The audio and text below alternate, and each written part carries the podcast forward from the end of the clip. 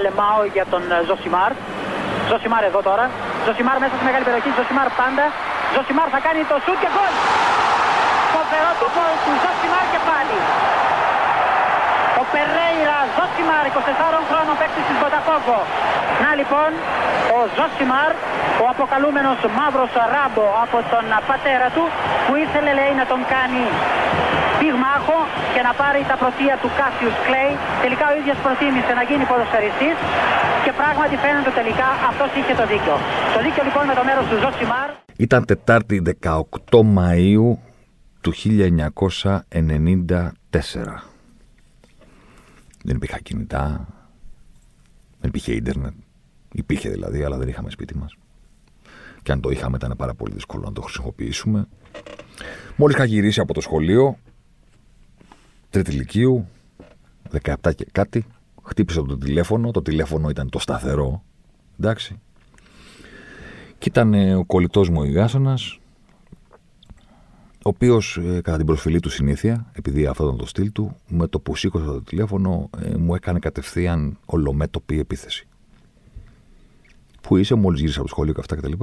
Δεν τρέπεσαι, είσαι καραγκιόζης, είσαι γελίος, είσαι για γέλια, μία ολομέτωπη επίθεση για να μου δημιουργήσει τύψεις για το γεγονός ότι το βράδυ είχε τον τελικό του Champions League στην ε, Αθήνα, στο Σπύρος Λούις, και δεν είχα κανονίσει να πάμε. Είσαι μπιπ, το καταλαβαίνετε πώς μιλάνε οι φίλοι μεταξύ τους. Τι θες να κάνω, Ρε να δεν με ενδιαφέρει τι θα κάνεις. Το βράδυ έχει τελικό Champions League στην Αθήνα, Μίλαν, Μπαρσελόνα και δεν θα πάμε. Τι κάνεις; Τι να κάνω, ρε άνθρωπο, διαβάζω, δίνω πανελλήνιες ε, φέτος. Εντάξει. OK. Okay. Ε, η ασφυκτική πίεση του Ιάσονα απέδωσε καρπούς, πάντα απέδιδε. Αυτό ήταν το στυλ του, μέχρι και σήμερα αυτό είναι. Πήρα τηλέφωνο τον πατέρα μου, τον βρήκα, του λέω ρε παιδί μου, τι μπορούμε να κάνουμε το βράδυ αυτό κτλ. Ο father μου λέει εντάξει, δεν υπάρχει κανένα πρόβλημα. Κάτσε να ασχοληθώ λιγάκι, θα σε ξαναπάρω.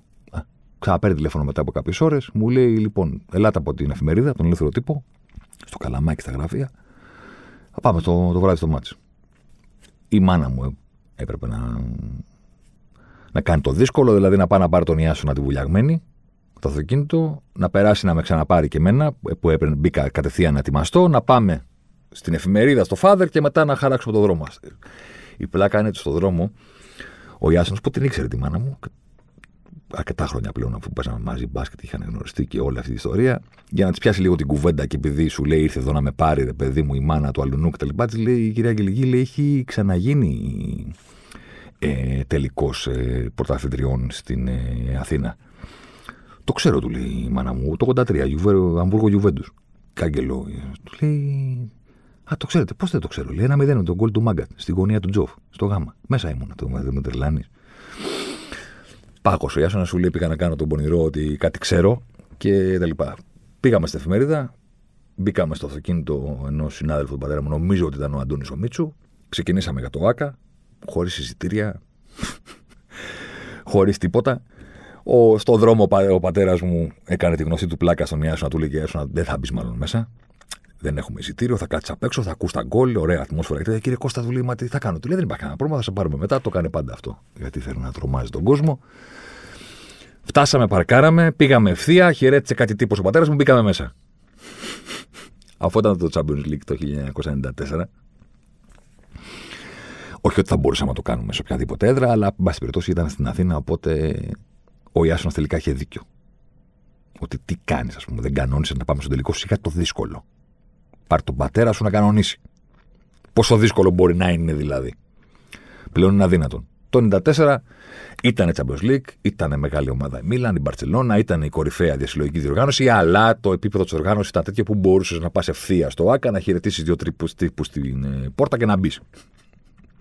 Μπήκαμε χωρίς εισιτήριο, κάπου στριμωχτήκαμε στα δημοσιογραφικά. Καθόμασταν κάτω από το Μανώλη Μαυρομάτι που περιέγραφε το, το Μιτσικώστα θυμάμαι κάπου να προσπαθεί και αυτό να χωθεί. Όποιος είχε γνωστούς και τα λοιπά και θεωρούσε ότι ήταν κάποιος, πήγε στο γήπεδο. Σου λέει δεν μπορεί, θα με βάλουν. Δηλαδή πόσο δύσκολο μπορεί να είναι. Κάπως έτσι μπήκαμε κι εμείς. Και αυτή είναι η ιστορία του πώς παρακολούθησα τον πρώτο τελικό Champions League στη ζωή μου. Ήταν το Milan Barcelona το 1994. Και αυτός είναι ο Ζωσιμάρα αυτής της εβδομάδας που θα είναι έτσι με ένα προσωπικό touch και θα σας πω τις ιστορίες και το τι θυμάμαι και το τι έζησα από τους 13 ε, τελικούς Champions League που έχω παρακολουθήσει. Για την ακρίβεια 12 συν 1. Είναι 12 τελικοί και ένας ξεχωριστός. Δεν μπαίνει το σύνολο, 13, 12 συν 1.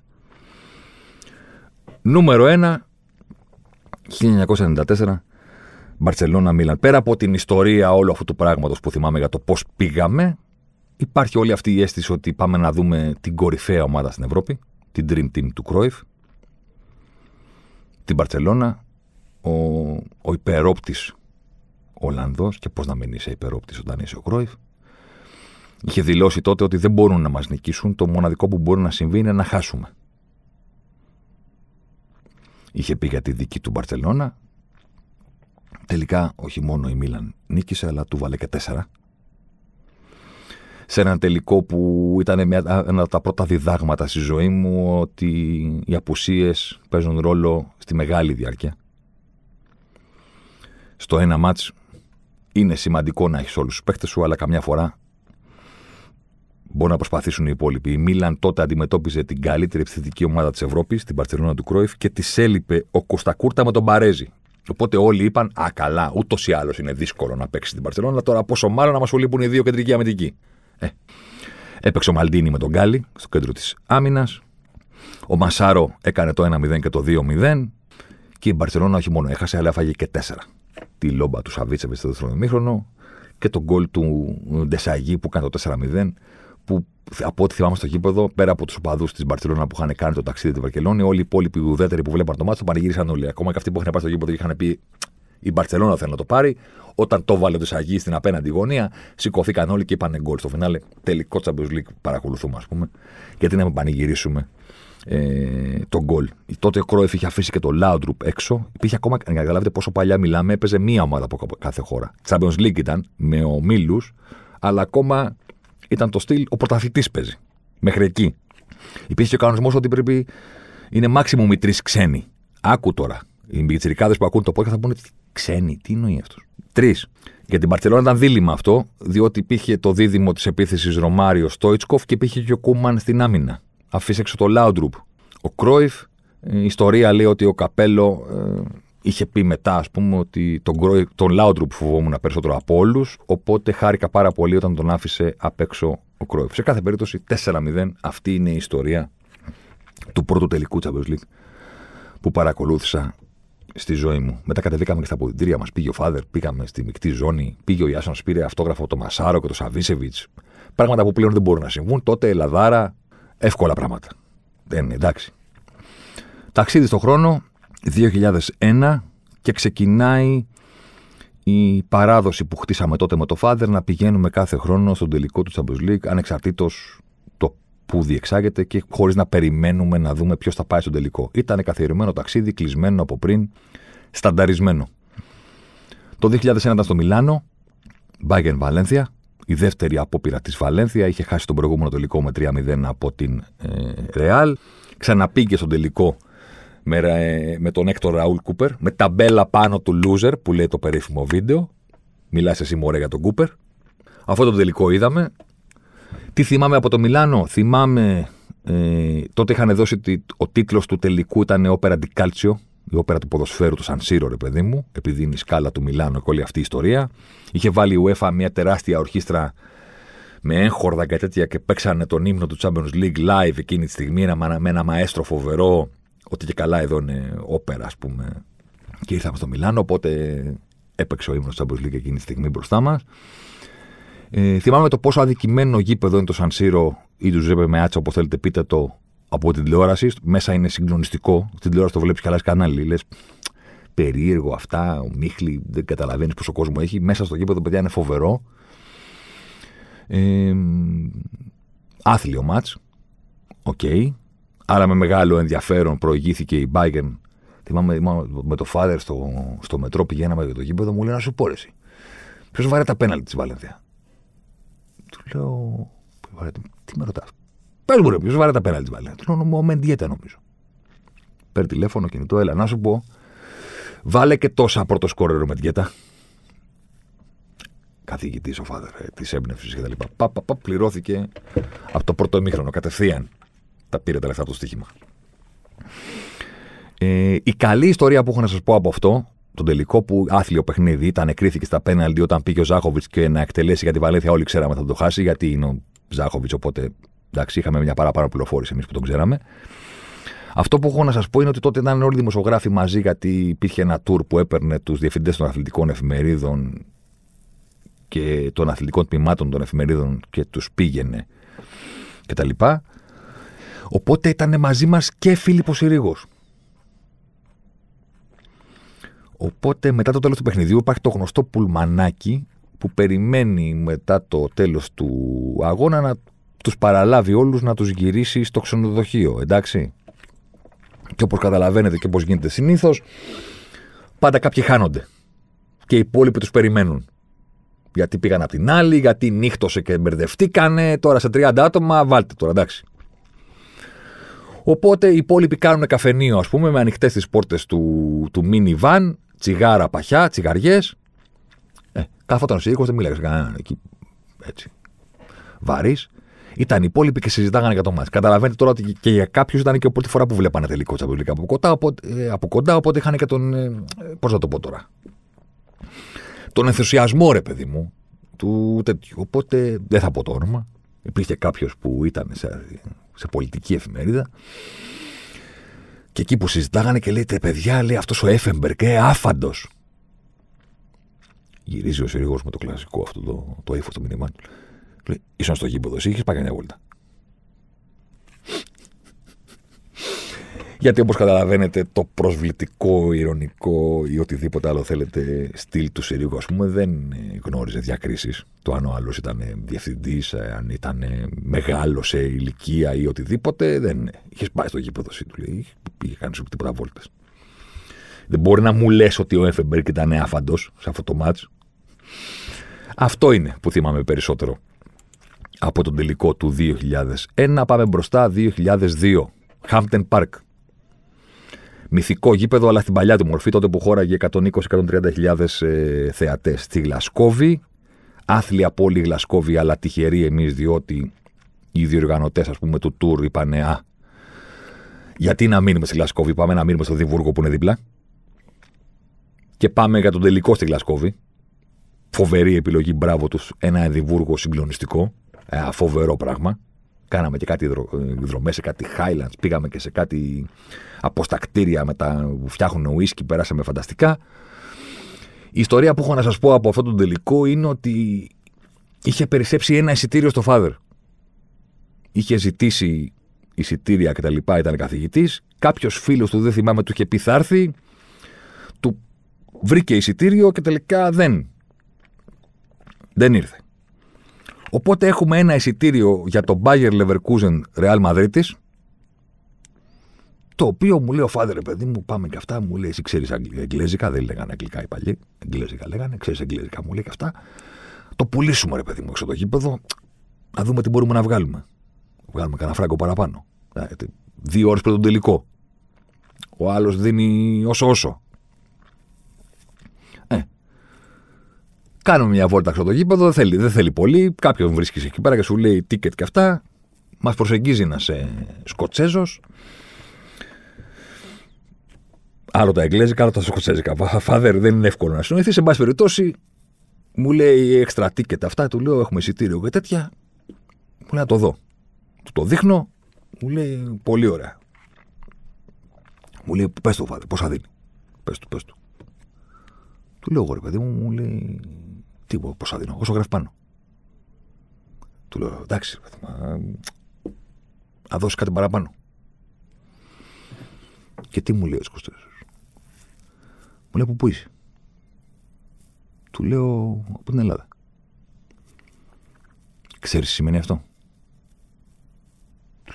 Τι σημαίνει; Ότι είσαι πραγματικός φίλος του ποδοσφαίρου. Έχεις έρθει από την Ελλάδα, έχεις κάνει τόσο μεγάλο ταξίδι για να δεις τον τελικό της Champions League χωρίς να παίζει κάποια δική σου ομάδα. Εγώ μου λέει είμαι τόπιος. Θέλω να πάω στον τελικό χωρίς να παίζει η δική μου η ομάδα Μόνο και μόνο γιατί ήρθε ο τελικός Champions League στην πόλη μου και δεν γίνεται να τον χάσω γιατί είμαι πραγματικός φίλος του ποδοσφαίρου. Αυτό το εισιτήριο πρέπει να το δώσει σε μένα. Σε ένα πραγματικό φίλο του ποδοσφαίρου, να μην το πουλήσεις πιο ακριβά σε κάποιον άλλον. Μου λέει, τι λέει; Του λέω, μου πούλησε ένα παραμύθι, ρε παιδί μου, δώσ' το. δώσ' το να φύγουμε. Εντάξει.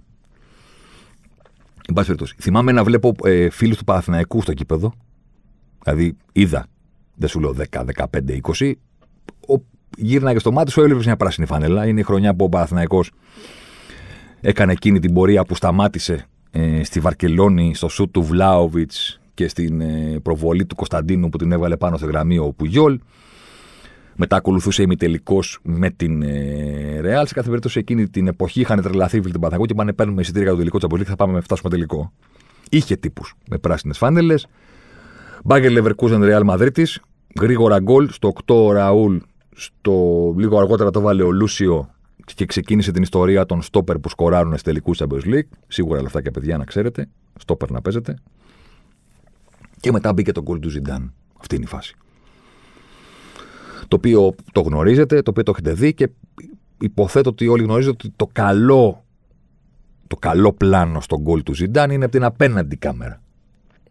Δηλαδή, πώς, όταν μπήκε τον γκολ από την κανονική κάμερα που έπαιρνε το μάτι, τον έχει πλάτη το Ζιντάν. Το ωραίο, το replay, το καλό είναι από την απέναντι που φαίνεται να κατεβαίνει μπάλα και τον βλέπεις να στρίβει το σώμα του και να εκτελεί με το αριστερό και το δεξί βιδωμένο στο χορτάρι. Σαν διαβήτης το κάνει. Η μία γωνία κάτω να τρυπάει το χαρτί και η άλλη παπ να γυρίζει. Είμαι από τους τυχερούς που όχι μόνο ήταν στο γήπεδο να το έβαλε, αλλά έμαθα και απέναντι. Το είδαμε μπροστά μας σε όλο το, το μεγαλείο το, το γκολ να κατεβαίνει μπάλα. Ειδικά για εκείνη την πλευρά του γηπέδου μεταξύ. Πώς να σας το πω. Φάνηκε. Δηλαδή, σηκωθήκαμε όρθιοι πριν το κάνει το σουτ. Κατέβαινε η μπάλα, στήθηκε ο Ζιντάν, δηλαδή στο κλάσμα του δευτερολέπτου πριν φτάσει στην εκτέλεση, το είδες ότι έρχεται. Φάνηκε. Αυτό που θα κάνει έκανε το 2-1 λίγο πριν λήξει το ημίχρονο και μετά τέλος δεν μπήκε άλλο γκολ. Η Μπάγκερ Λεβερκούσεν έκανε ένα, μια καθυστερημένη προσπάθεια. Έχασε πάρα πολλές ευκαιρίες, αλλά είναι και το άστρο κάποιων ανθρώπων που γράφει την ιστορία των τελικών. Σε εκείνο το παιχνίδι, δεν ξέρω πόσοι το θυμάστε, ο Κασίγια είχε χάσει τη θέση του στην Real Madrid, παρότι ήταν βασικός πιο πριν, το 2000, την είχε χάσει πλέον τη θέση του ήταν στον πάγκο. Βασικός ήταν ο, ο Σέζαρ, ο οποίος βγήκε αλλαγή στο 68.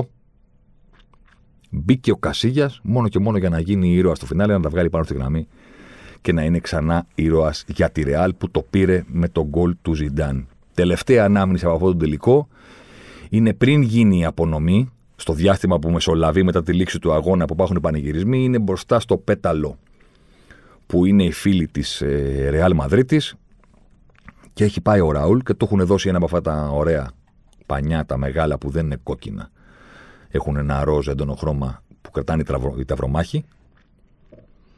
Και είναι ο Ραούλ μπροστά στο πέταλο των φίλων της Ρεάλ και κάνει τις κινήσεις του ταυρομάχου με φοβερή τέχνη. Και όλο το πέταλο κάνει όλε, όλε κτλ. Μου έχει μείνει αυτό σαν τελευταία εικόνα πριν την απονομή από τον τελικό του 2002. 2003 παραμένουμε επί Βρετανικού εδάφους, αλλά πηγαίνουμε στο Μάντσεστερ, θέατρο των ονείρων, ε, στον πρώτο τελικό που παρακολούθησα με εμφύλιο, Juventus Μίλαν, πήγανε στο Old Trafford το 2003, ήταν και η Ίντερ στα ημιτελικά, είχαν τρεις ομάδες στις τέσσερις οι Ιταλοί. Τότε θυμάμαι οι Άγγλοι να γράφουν κάθε μέρα κείμενα ήρθε ο τελικό του Champions League στην Αγγλία και εμείς ούτε απ' έξω και τι κάνουν οι Ιταλοί καλύτερα από εμάς και έχουν τρει-τέσσερι ομάδες. Ε, έτσι γίνεται η ιστορία.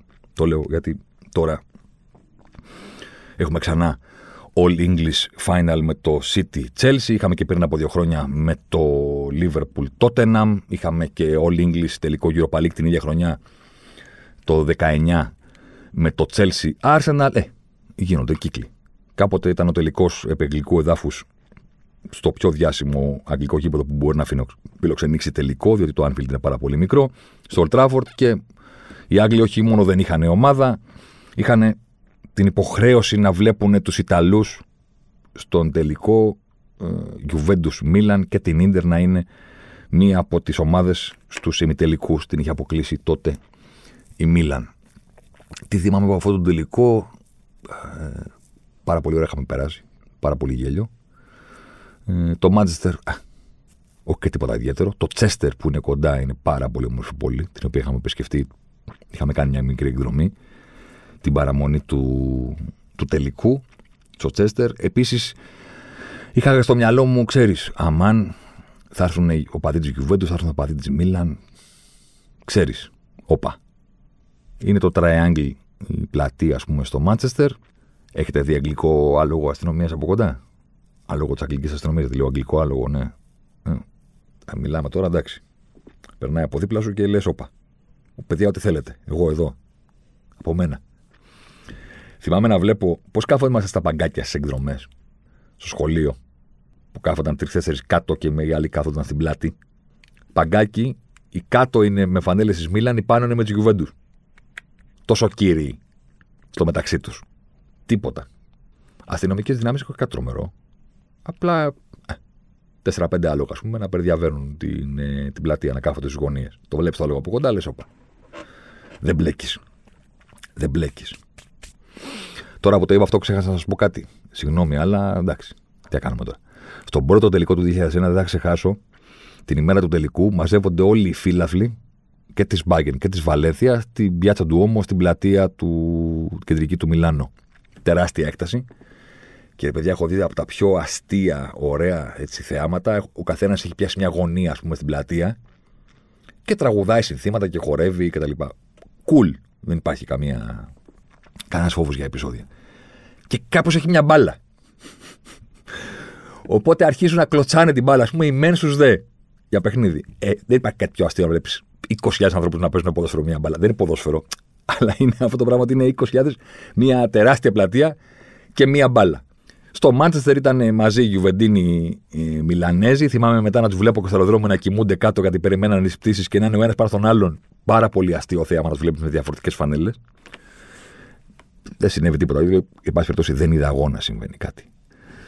Το Ολτράφορντ εκπληκτικό, το Χάζεβες. Είχαν κάνει και αυτό το πολύ ωραίο, το οποίο δεν είχε αποτυπωθεί ε, καλά στα, ε, στα τηλεοπτικά πλάνα. Είχαν κρεμάσει ποδοσφαιρικές μπάλες από τον ουρανό ενωμένες με σκηνιά από τις τέσσερις πλευρές της οροφής του Ολτράφορντ και εκεί σήκωνε το κεφάλι σου πάνω και ήταν σαν, σαν αστέρια, μπάλες μεγάλες, ωραίες ποδοσφαιρικές. Το μάτς άθλιο, αλλά κάθε μάτς που είναι στην κόψη του ξεραφιού του κρατάει το ενδιαφέρον όταν είναι τελικός. 0-0, 0-0, κάτι γκολ που μπήκανε που ήταν offside, κάτι τέτοια. Θυμάμαι κάποια στιγμή ένα φοβερό γέλιο που μας είχε πιάσει στην ε, κερκίδα. Είχαμε μπροστά μας έναν οπαδό της Γιουβέντους. Δύο-τρεις οπαδούς Γιουβέντους δηλαδή.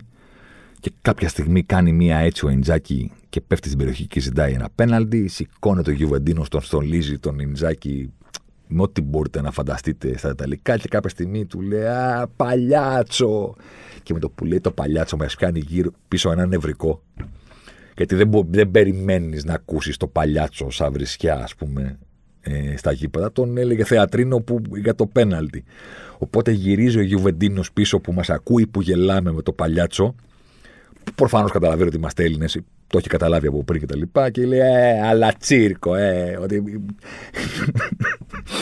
Συμφωνείτε κι εσείς, ρε παιδί μου, με το, με, το, με το θεατρίνο τώρα, ας πούμε, εδώ πέρα με τον παλιάτσο που βουτάει να πάρει πέναλτι, να πάει στο τσίρκο.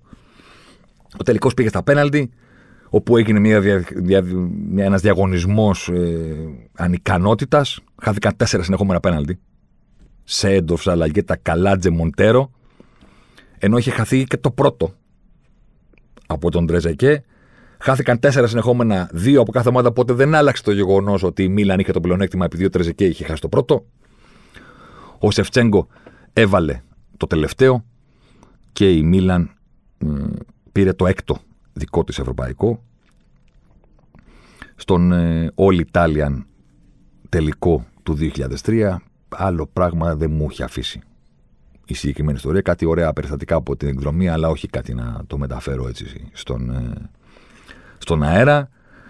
Ε, το μόνο που μπορώ να προσθέσω έτσι λίγο είναι ότι τότε δεν είχα σκεφτεί ότι θα γίνει θέμα στο ποδόσφαιρο ότι δεν έχει πάρει Champions League ο Μπουφόν Το λέω γιατί ξανά έγινε θέμα ότι είχε πάει τότε και μετά επέστρεψε με τη Juventus το, 10, το 15 με την Μπαρτσελώνα και αργότερα ξανά με την Ρεάλ αντίπαλο και έχει γίνει όλη αυτή η ιστορία ότι δεν έχει πάρει Champions League ο Μπουφόν. Αυτό το δεν έχει πάρει Champions League ο Μπουφόν είναι σαν αυτό που έγινε με το δεν έχει πάρει ο Όσκαρο Ντικάπριο. Που ξαφνικά έγινε θέμα ενώ ναι, δεν ήταν και τίποτα τρομερό το ότι δεν είχε πάρει ο Όσκαρο Ντικάπριο. Δηλαδή πάρα πολύ καλός. Το οποίος έχει κάνει κάτι ταινίες. Δεν είναι ο Αλπατσίνο να έχει σφραγίσει, ας πούμε, τη δεκαετία του 70 και του 80 και να λες κάτσε, όπα έχει πάει 90 κάτι και δεν έχει πάρει Όσκαρ αυτός ο άνθρωπος μετά από 7 υποψηφιότητες για όλες αυτές τις ταινίες. Αυτό είναι θέμα. Ο Ντικάπριο δεν πήρε Όσκαρ, λέει χαμός και ο μαν και τι γίνεται και τελικά το πήρε με, το, με την αρκούδα που πάλευε στον Ξανθόπουλο, ας πούμε. Εντάξει, ηρεμήστε λίγο, δηλαδή, OK. Okay. Ηθοποιάρα ο Ντικάπριο, δεν λέμε. Αλλά δεν είναι θέμα ότι δεν έχει πάρει Champions League. Ξαφνικά είναι θέμα, δεν έχει πάρει Champions League ο Μπουφόν. Δεν έχει πάρει ο Ρονάλντο το φαινόμενο. Συμβαίνει στη ζωή. Αλλά στη σύγχρονη εποχή πρέπει όλοι να τα έχουν κατακτήσει όλα. Μάλλον. Οπότε, ξέρω εγώ, ξαφνικά ας πούμε, έγινε θέμα. Τότε δεν το είχαμε φανταστεί ότι είδαμε τον Μπουφόν να χάνει το Champions League στα πέναλτι με τη Juventus από τη Μίλαν και 15 χρόνια αργότερα θα μας λένε δεν έχει πάρει Champions League ο Μπουφόν. Σιγά το, το θέμα, α πούμε, εντάξει.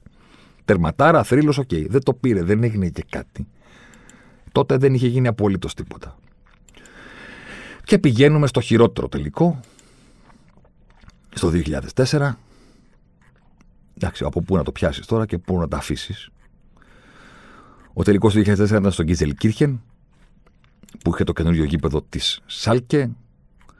Ο τίτλος του τελικού ήταν Arena of Champions, επειδή ήταν ε, το Γκίζελ Κίρχεν Arena, ξέρω εγώ, Σάλκε Arena, πώς λεγόταν αυτό.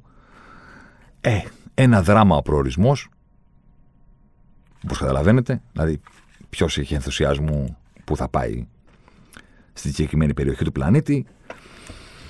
Ένα δράμα και ο τελικός, γιατί δεν κάθονται τα πράγματα όπως τα θέλεις στη ζωή.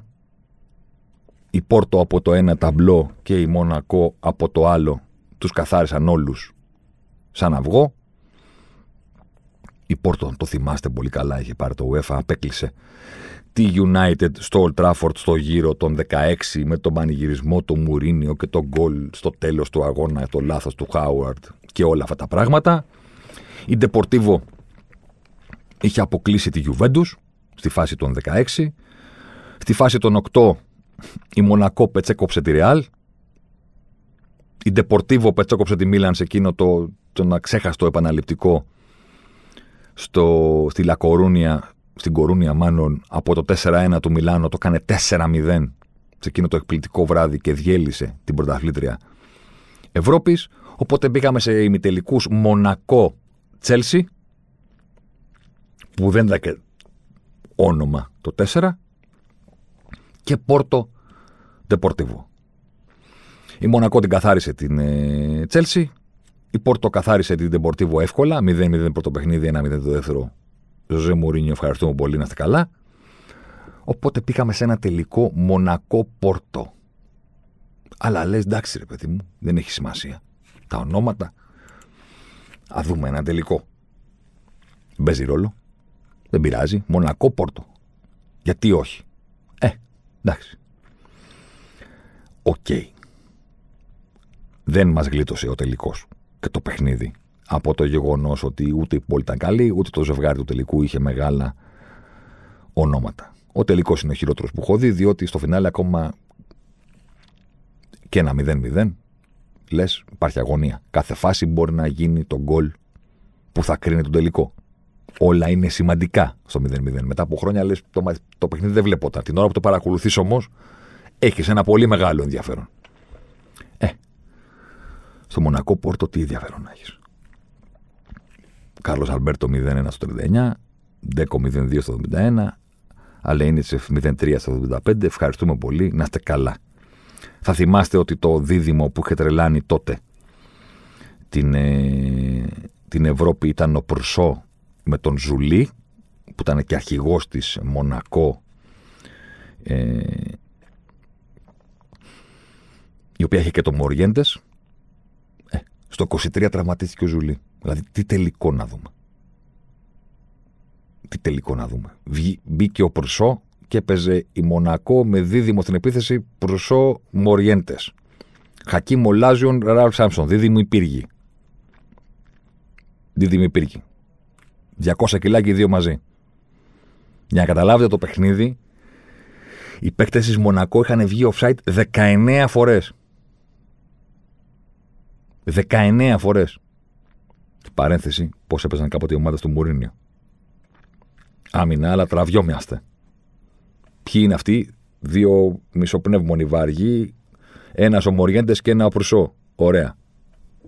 Ανεβαίνουμε, τους βγάζουμε offside. 19 φορές. Κάθε φορά που γινόταν μακρινή παλιά και λέγαμε κάτι που μπορεί να γίνει, σημαία. Αγκύλωση έπαθε πόπτη. Έβαλε γύψο. Από το σηκωμένο χέρι. 19 φορές. Τι τελικό να δούμε τώρα, εντάξει. Και εδώ να βάλω και την προσωπική μου έτσι πινελιά. Το θυμάμαι τώρα και γελάω πλέον. Και τότε γελούσα γιατί είχε πλάκα. Ε, στους τελικούς μαζί καθόμαστε. Δηλαδή θέλω να πω γύρω σου Έλληνες θα βρεις. Από κάπου βρήκαν και αυτά τα εισιτήρια, δίπλα σου, μπροστά σου, πίσω, Έλληνες θα κάθονται. Ε, τελειώνει ο τελικός. Είχαν πάρει κάτι φίλοι της ΑΕΚ τότε εισιτήρια και είχαν βρει μια γωνία στο γήπεδο, ας πούμε, την είχαν κάνει και την να στηρίξουν τον Άκη Ζήκο. Πάει ο Άκης Ζήκος μετά το τέλος του παιχνιδιού, κύριος ο άνθρωπος, χειροκρότημα να τους κάνει του πετάνε και μια μικρή ελληνική σημαία, μικρή σαν, σαν την οθόνη του υπολογιστή, ένα τέτοιο πράγμα. Και πήγε με τη σημαία να πάρει το μετάλλιο. Ήμουνα κι εγώ που ήμουνα, δεν ήμουνα και πολύ καλά. Τον βλέπω, λέω τι είναι αυτά, ρε, τι κάνεις; Πετάγεται ένας άλλος, λέει μπράβο, Άκη, χειροκροτάγανε αυτά. Του τι χειροκροτάτε, ρε. Δεν το πήρε. Το χάσανε οι νικητές πηγαίνουν με τις σημαίες και πανηγυρίζουν. Δηλαδή το παίρνει ρε παιδί μου η Τάδε, ο, η, η City και ο Αγουέρο πανηγυρίζει με τη σημαία της Αργεντινής. Εκεί το έχουμε δει αυτό. Πάει ο Σαλάχ και βάζει τη σημαία της Αιγύπτου. Ο Μανέ της Ενεγάλη, ξέρω εγώ. Ο Ρονάλτο της Πορτογαλίας. Έχασε. Έχετε δει κανένα τιμένο να πηγαίνει με τη σημαία της χώρας του να πάρει το μετάλλιο του τιμένου; Όχι, λέει, είναι μεγάλη τιμή ο πρώτος Έλληνας που έπαιξε τελικό Champions League. Του Παναθηναϊκού που πήγανε στο, στο Wembley τι ήταν. Δηλαδή ο Δωμάζος, ο Ελευθεράκης, ο Οικονομόπουλος και ο Αντωνιάδης τι δεν ήταν Έλληνε. Δηλαδή έχει πάει η ελληνική ομάδα στον τελικό. Και κάνουμε θέμα ότι πήγε Έλληνας ένας παίχτη στον τελικό επειδή το αλλάξαμε και από πρωταθλητριών έγινε Champions League. Έχουμε στείλει ομάδα δική μας, ολόκληρη με 11 Έλληνες στον τελικό να διεκδικήσει το τρόπεο. Και τώρα αυτός τι, τι η Νορβηγία είμαστε, τι η Μπουργκίνα Φασό. Οπότε να πάμε με τη μικρή σημαία στο χέρι ότι να το θυμόμαστε όλοι ότι ένας παίχτης από τη μικρή Μπουργκίνα Φάσο έφτασε να παίξει τελικό Champions League. Έχει παίξει ελληνική ομάδα. Τι δεν τρέπεσαι και αυτά που λες και τιμή για τη χώρα. Τι είναι τιμή για τη χώρα που χάσανε 3-0 να το πάρουν να πω εντάξει, πάρε την ελληνική σημαία να πανηγυρίσει. Εννοείται. Θέλω. Στην ήττα πήγες με το σημαίακι το μικρό που σου δώσανε από τη γωνία να. Τι, έχει πάει ελληνική ομάδα. Ε, μετά γύρισα στην Αθήνα. Ξέρετε, το καλό να ταξιδεύεις στο τελικό σα είναι ότι δεν βλέπεις εβδομάδα από τηλεόραση να ακούσει την ελληνική περιγραφή. Είσαι αυτό το κέρδος. Όχι μόνο είσαι στο γήπεδο, αλλά δεν ακούσε τον Μπολμπα. Δεν είχα καταλάβει. Πρέπει να γυρίσω στην Αθήνα να καταλάβω ότι με κάποιο τρόπο βγήκε το ότι ο Άκης Ζήκος έχασε ναι, μεν η ομάδα του με 3-0 στο τελικό Champions League, αλλά ήταν ο καλύτερος παίκτης της ομάδας του. Καταρχήν, OK, okay, όταν χάνεις 3-0, δεν παίζεις κανένα από το ρόλο που ήταν ο καλύτερος παίκτης της ομάδας. Δηλαδή, ξεκινάμε από εκεί. Δεύτερον, πώς φταίει στο πρώτο γκολ; Φταίει στο πρώτο γκολ. Δικό του ανήμπορο διώξιμο είναι αυτό που στρώνει την μπάλα στον Κάλο Αρμπέρτο που, το, που, το, που κάνει το 1-0 έχει λαθασμένη αντίθεση στο δεύτερο. Πώς είναι καλύτερος παίκτης τη ομάδα του; Ε, ξεκίνησαν αυτοί οι μύθοι, εν πάση τότε, ότι πρώτον είναι καλύτερος παίκτης της ομάδας του. Δεύτερον, ότι είναι σημαντικό ότι είναι ο πρώτος Έλληνας παίκτης που έπαιξε στη τελικό Champions League. Έχει πάει ο Παναθηναϊκός στο τελικό του πρωτάθλημα. Δηλαδή, OK, okay, το ξεπεράσαμε αυτό. Μετά στο πούλμαν ξεκίνησε όλη η ιστορία ότι πρέπει να πάει στην εθνική. Τους έλεγα ποιο να βγάλουμε έξω για να πάει ο Άκης Ζήκος στην εθνική. Δηλαδή, για όνομα του Θεού, έχουμε τον Ζαγοράκη, τον, τον Καραγκούνη και τον Μπασινά και τον Κατσουράνη. Δηλαδή, τι δουλειά έχει ο Άκης Ζήκος στην εθνική; Επειδή πήγε με τη Μονακό, μπράβο του συγχαρητήρια, δεν χωράει στην εθνική Ελλάδα. Έχουμε καλύτερους. Sorry.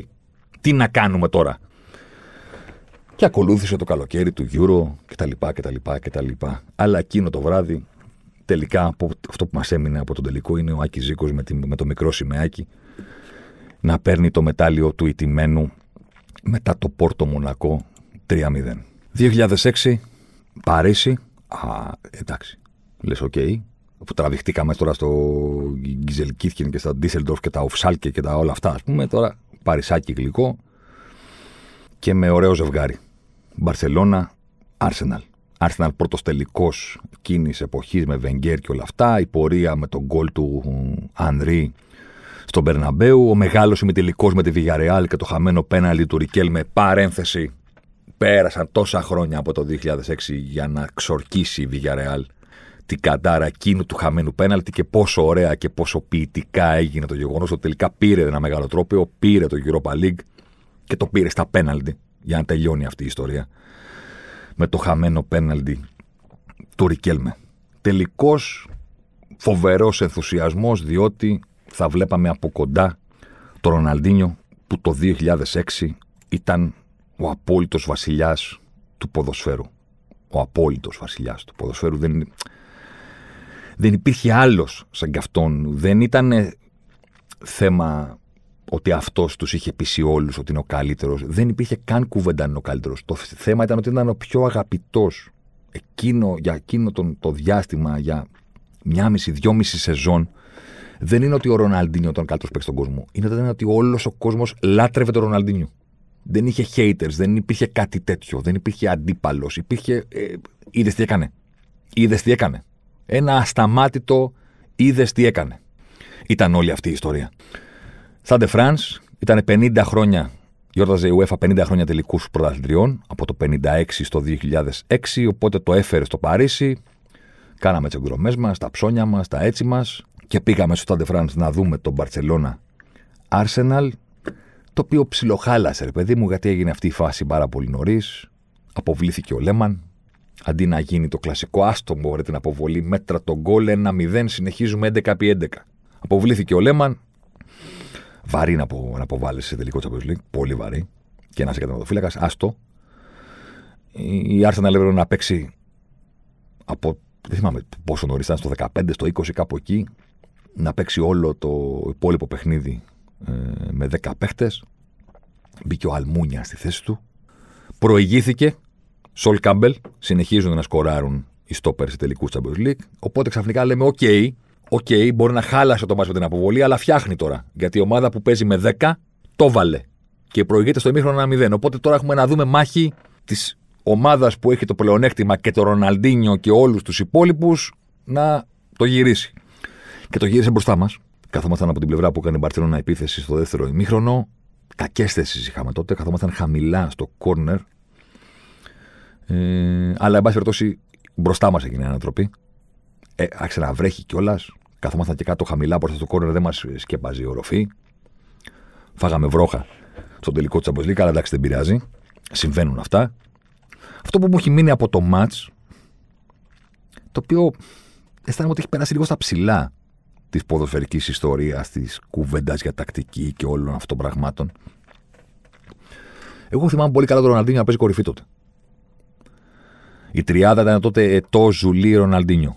Ο Ζουλί είχε πάει από την ε, Μονακό στην Μπαρσελόνα και είχε μια δεύτερη ευκαιρία.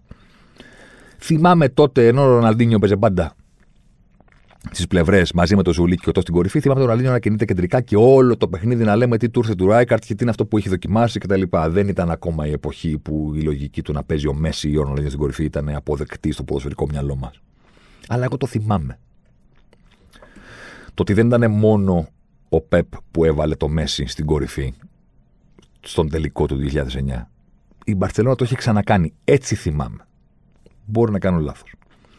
Τελικά, όπως ξέρετε πολύ καλά, ή υποθέτω ότι ξέρετε, ο Ροναλντίνιο, ο Ετό, ο Ντέκο και όλοι αυτοί ήταν οι λαμπεροί αστέρες, αλλά τελικά η Μπαρσελόνα για να πάρει το δεύτερο μόλις της ιστορίας της μετά το 92 και τον τελικό στο Wembley με τη Σαμπτόρια και το φάουλ του Κούμαν χρειάστηκε τις αλλαγές και τους μικρότερους αστέρες. Καταρχήν τότε στο ημίχρονο είχε μπει αλλαγή ο Ινιέστα, πιτσιρικάς ακόμα, με το 24 στην πλάτη. Ο Μέση ήταν τραυματίας, θυμίζω, στις Κυρκίδες και η Μπαρτσελώνα έβαλε στην, ε, στο 60 το Λάρσον που έκανε το pop-up για να έρθει το 1-1 του ΕΤΟ και μετά συνεργάστηκε και με τον Μπελέτη που είχε μπει αλλαγή στο 71 στη θέση του Ολεγκέρ. Τότε ο Ράικαρντ έβαζε τον Ολεγκέρ στα μεγάλα μα γιατί ήθελε αμυντική ασφάλεια και για να μπορεί να προωθείται ο Φανμπρόχορστ. Οπότε ο Λεγκέρ Μαρκές Μπουγιό λέμεναν πίσω σαν τριάδα αμυντική. Στο συγκεκριμένο παιχνίδι με τις συνθήκες που είχαν δημιουργηθεί, είπε στο 70 θα βάλω ένα μπακ πιο επιθετικό να παίξει. Μπούκαρε την περιοχή ο Μπελέτη, έκανε το σου του Αλμούνια, δεν την υπολόγισε καλά τη φάση και έμεινε για πάντα στο μυαλό όλων η εικόνα του Μπελέτη να σκοράρει και αντί να πανηγυρίζει, να βάζει κατευθείαν τα κλάματα στη βροχή που έπεφτε πολύ έντονα εκείνη τη στιγμή και να πέφτουν όλοι οι συμπαίκτες του πάνω του. Μου έχει μείνει αυτή η εικόνα. Εγώ τρελαίνομαι να βλέπω ποδοσφαιριστές να μην πανηγυρίζουν με χαρά αυτό που τους συμβαίνει. Είναι η νούμερο ένα ένδειξη ότι αυτό που έχει συμβεί είναι πάρα πολύ σημαντικό. Όταν βλέπεις κάποιον να μην είναι ακριβώς χαρούμενος τη στιγμή που συνέβη, να, να είναι κάτι άλλο. Συγκινημένος, μπερδεμένος, εκστασιασμένος, τότε καταλαβαίνεις ότι έχει συμβεί κάτι παραπάνω από τα συνηθισμένα. Στο συνηθισμένο οι παίκτες χαμογελάνε, πανηγυρίζουν, ξεσπάνε κτλ. Εκεί που δεν έχουν ακριβώς χαρά στο πρόσωπό τους, έχουν κάτι άλλο, τότε είναι που έχει συμβεί το σημαντικό. Το έκανε αυτό ο Μπελέτη στο 80. Έγινε η ανατροπή, έγινε το 2-1 και το πήρε η Μπαρσελόνα και ο Ροναλντίνιο κτλ. Που όλοι πήγαν τότε να το δουν από κοντά και είναι ένα παιχνίδι στο οποίο δεν έχουν να θυμούνται τίποτα από αυτόν, αλλά έτσι είναι τελική. Δεν το παραγγέλνεις το πράγμα. Η εικόνα που μου έχει μείνει περισσότερο πέρα από τον Μπελέτη είναι το σφύριγμα της λήξης. Είναι αγαπημένη μου στιγμή στους τελικούς. Γιατί βλέπεις πώς αντιδρούν τα σώματα των παικτών ταυτόχρονα, των νικητών και των νικημένων. Το πρώτο πράγμα που, που τράβηξε το μάτι μου, γιατί είχε συμβεί κοντά εκεί που καθόμασταν στη γραμμή ας πούμε, του, του πλαγίου, είναι ο ετό που είχε πέσει μπρούμητα στο χορτάρι. Ε, αυτό είναι το ωραίο στο σφίγμα της λήξης. Ότι αν δεν ξέρεις, δεν μπορεί να καταλάβεις ποιος είναι ο νικητής και ποιος είναι ετοιμένο. Γιατί πέφτουν και οι δύο στο χορτάρι και λες τώρα ποιος έχει κερδίσει. Ποιος το κάνει από λύτρωση και ποιος το, το κάνει από αβάσταχτη απογοήτευση. Και έγινε ο, ο ετό με τα μπρούμητα στο χορτάρι, με τη, με τη μούρη στο χόρτο και τα χέρια στο κεφάλι από πίσω και τραντάζει όλο το σώμα το, από το κλάμα. Το κλάμα του μωρού. Δηλαδή αυτό όχι τη, τη συγκίνηση. Δάκρυσε ο Τάδε. Τον είδαμε να σκουπίζει ένα δάκρυ που πήγε να κυλήσει. Μιλάμε τώρα για κλάμα-κλάμα. Από αυτό που δεν μπορείς να αναπνεύσεις. Που τραντάζεται το διάφραγμά σου και όλο σου το σώμα. Στο χορτάρι. Ο ετώ αυτή είναι η στιγμή που θα θυμάμαι περισσότερο από οτιδήποτε άλλο από τον τελικό του 2006. 2007. Εντάξει. Δεν ήταν ευχάριστη εμπειρία. το 2007 ξανά ήρθε το τελικό στην Αθήνα. Οπότε δεν είχαμε ταξίδι. Χαλάει λίγο το, στο, ξέρεις, το καθιερωμένο μπαίνουμε στα αεροπλάνα, πηγαίνουμε, κάνουμε αυτά, αξιοθέατα, ψώνια, φαγητά τέτοια, τίποτα. Ήρθε ο τελικός στην Αθήνα, η Ρεβάνς του 2005, η ώρα της Μίλαν να πάρει εκδίκηση, την οποία και πήρε και της άξιζε, παίρνοντας τον τελικό με 2-0 ε, απέναντι στη Λίβερπουλ. Η Μίλαν τότε που είχε τρελάνει τον πλανήτη με τον τρόπο με τον οποίο προκρίθηκε απέναντι στη United. Είναι το μεγάλο γκολ του Κακά που τους έκανε να τρακάρουν μεταξύ τους στο Old Trafford. 3-2 το πήρε το εκείνο το ματς η United. Δεν ήταν ότι είχε προκριθεί η Μίλαν. Είχε νικήσει η United, η Μίλαν έπρεπε να ανατρέψει σκορ. Πήγε στο Σαν Σίρο στη βροχή, τους έβαλε τρία. Τους πετσόκοψε και πήρε την πρόκριση για τον τελικό. Η Λίβερπουλ είχε προκριθεί σε μία ακόμα σειρά ημιτελικών με την Τσέλσι του Μουρίνιο, όπως και το 5. Τότε είχε μπει ένα γκολ και στα δύο ματς. Τώρα μπήκαν δύο. Ένα 0 η Τσέλσι το πρώτο παιχνίδι. 1-0 η Λίβερπουλ το δεύτερο, αλλά με πολλές ευκαιρίες στην πραγματικότητα για να το πάρει στην κανονική διάρκεια ή στην παράταση. Τελικά πήγαμε στα πέναλτι. Το έχασε ο Ρόμπεν και ο Ζέρεμι. Τα έπιασε ο Πεπερέινα. Ο Κάιτ έβαλε το τελευταίο της Λίβερπουλ, η οποία πήγε ξανά στο τελικό και απέκλεισε ξανά τη τζέλση του Μουρίνιο. Αλλά στο τελικό της περίμενε Μίλαν και της είπε: Έλα. Έλα. Μπορεί να είμαστε χειρότερη ομάδα από το 2005, που είναι ίσως η καλύτερη δεκάδα που έπαιξε ποτέ στο τελικό Champions League εκείνη η Μίλαν. Αλλά τώρα είναι η ώρα να πάρουμε την εκδίκηση. Τι θυμάμαι από το μάτς. Θυμάμαι ότι ναι μεν δεν ήμασταν πια στο 1994 να πηγαίνω με τον Ιάσονα στο γήπεδο χωρίς εισιτήριο και να βλέπω το τελικό Champions League. Είχαν γίνει τα πράγματα πολύ πιο σύγχρονα και βελτιωμένα, αλλά παρόλα αυτά η Αθήνα έπαιξε πάλι το ρόλο της. Μην κοιτάτε που δεν το γράψαν οι εφημερίδες ή που προστατεύεται το προϊόν. Η UEFA το προστατεύει το προϊόν της. Εντάξει, περισσότεροι υπεράριθμοι σε τελικό Champions League δεν έχουν πει ποτέ. Όπως ξέρετε, οι Άγγλοι είναι αυτοί που συνηθίζουν να πηγαίνουν στον τελικό και χωρίς εισιτήριο. Δεν λέω ότι δεν το κάνουν και από άλλες χώρες, αλλά εν πάση περιπτώσει οι Άγγλοι, οι Βρετανοί γενικά, γιατί το κάνουν και οι Σκοτσέζοι, ε, λένε τι, τελικό. Ωραία, πάμε. Εισιτήριο δεν πειράζει. Θα δούμε. Αν βρούμε, έχει καλός. Αν δεν βρούμε, πάλι έχει καλός. Έχουν πάρει 20.000 εισιτήρια, πηγαίνουν 40.000 στην πόλη. Πίνουν, τραγουδάνε, κάνουν. Αν μπουν στο κήπεδο, έχει καλό. Αν δεν μπουν, θα πάνε σε μια pub, θα πάνε στο ξενοδοχείο, θα το δουν το μάτσο. Ε, τότε της Λίβερπουλ κατάλαβαν ότι το ΆΚΑ δεν είναι προετοιμασμένο για τη δική τους παρουσία. Κάνανε ένα μπαμπαπ και μπήκαν όλοι στο γήπεδο. Σας προκαλώ να δείτε ξανά τα στιγμιότυπα, όποιος θέλει.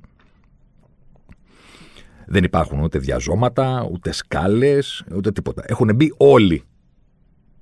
Όλοι. Ντου. Ντου, αλλά παλαιά, ελληνικό. Ελληνικό ντου. Κανονικά. Μπήκανε όλοι μέσα. Αυτό είναι το πρώτο που θυμάμαι. Το δεύτερο που θυμάμαι είναι ότι το ποδόσφαιρο σου στέλνει το μήνυμα. Το ξέρετε αυτό, παιδιά. Ειδικά στους τελικούς που κρίνονται σε λεπτομέρειες, όταν η ομάδα σου τρώει γκολ στο τελευταίο λεπτό του μικρόνου, δεν είναι η φορά που θα το πάρει. Και άμα το τρώει και με φάουλ του Πύρλο που χτυπάει στην κοιλιά του Ινζάκη και δεν είναι για λίγο offside και όλο αυτό, ε, δεν είναι η βραδιά σου. Είναι η βραδιά του αντιπάλου και it's only fair. Το πήρες εσύ, ε, θα έρθει η ώρα να το πάρουν και αυτοί. Έκανε και το 2-0 ο Ινζάκη στο τελευταίο δεκάλεπτο με εκείνη την κάθετη. Το μείωσε η Λίβερπουρ στο 89 λίγο. Μήπως τους το κάνουμε πάλι. Αλλά εκείνο το τομάρι διαιτητής θα μας άφησε να παίξουμε το τελευταίο λεπτό. Εντάξει, τελευταίο διαιτητής. Απλά σαν οπαδό εκείνη τη στο μυαλό μου έλεγα ένα λεπτό ακόμα να με αφήσει να παίξουμε. Θα μπει μπάλα μέσα μόνη τους. Θα τους το κάνουμε το 2-2 γιατί έχουν ασπρίσει, βλέπουν φαντάσματα. Σου λένε δεν μπορεί πάλι στο 89, δεν γίνεται. Ηρεμία, θα το πάρουμε εμείς. Και το πήραν και μπράβο τους. Στην τελευταία παράσταση της Μεγάλης Μίλαν, στην πραγματικότητα 7η φορά πρωταθλήτρια Ευρώπης και ήταν και το αντίο της ευρωπαϊκής ισχύς της Μίλαν. Αν το σκεφτείτε, είναι η φωτογραφία του Μαλντίνη να έχει το κύπελο και είναι το τέλος εκείνης της ε, ομάδας και εκείνης της φουρνιάς. Δηλαδή, έχω να το λέω που μου λένε όλοι, ξέρεις, έχει πάει σε τελικούς, αυτά, ποια ομάδα στην Ευρώπη. Και λέω, εντάξει. Έχω δει τη Μίλαν να παίρνει τρεις. Και δεν έχω δει να χάρη κι άλλον έναν. Δηλαδή, μεγάλωσα σε μια εποχή που η Μίλαν ήταν εκεί. Διαρκώς. Χωρίς να μετράω αυτά που έκανε τη δεκαετία του 80 με Αρικοσάκη και η Μίλαν των Ολλανδών κτλ. Τα, τα, τα βλέπαμε στην τηλεόραση. Διαζώσεις στο κήπεδο την έχω δει 94, την έχω δει 2003, την έχω δει 2005 και την έχω δει 2007. Ήταν εκεί. Αν δεν ήταν τη μία χρονιά, δεν ήταν την επόμενη. Το αντίο της μεγάλης Μίλαν είναι ο συγκεκριμένος τελικός στην Αθήνα, η δίκαιη εκδίκηση ε, από τη Λίβερπουλ. Α, και το τελευταίο που μου έχει μείνει είναι Σίλβιο Μπερλουσκόνη. Ναι, φοβερός. Να κάνει περατζάδα μπροστά από τους τελικούς Μίλαν πριν τον τελικό. Δηλαδή, ούνα φάτσα, ούνα ράτσα, ρε παιδί μου. Πώς να το πω. Έλληνας παράγοντας. Προεδράρα. Περατζάδα. Να χαιρετήσει με τους μπράβους και αυτά γύρω-γύρω. Δεν θυμάμαι αν είχε κάτι κοπέλες, κάτι τέτοια. Περατζάδα Σίλβιο, ε, χαιρετάω και τέτοια. Εδώ, ε, πρεζιντέντε. Πιο ελληνικά πράγματα δεν υπάρχουν. Εντάξει. Ούνα φάτσα, ούνα ράτα. Εντάξει, τι να λέμε τώρα. Δεν είναι ε, τραγωδία. Τραγωδία. Δεν έχω δει τόσους τελικούς. Άλλο πρόεδρο να κάνει περατζάδα στο κολουάρ του γηπέδου και να χαιρετάει, δεν έχω δει. Ελληνικό, ε, ελληνικό φαινόμενο. Εντάξει. 2008 δεν πήγα στη Μόσχα. Πήγε ο Φάδερ μόνος του. Δεν ήμουν στον ε, πρώτο All English Final και το Chelsea United και το γλίστριμα του Τέρι και όλα αυτά που έγιναν εκείνο το βράδυ ε, στο Λουσνίκι, στη Μόσχα. Ήμουν το 2009 στη Ρώμη. Α, Ρώμη αυτά. Ένας χρόνος πριν την κρίση. Τελευταία φορά που πήγαμε και λέμε θα κάνουμε και ψώνια. Έτσι πάνε αυτά. Ψώνια αυτά. Δίπλα η, η Ρώμη, οπότε είχε αρκετούς Έλληνες αυτή τη φορά, δημοσιογράφους, ε, ταξιδευτές, ξέρετε τώρα.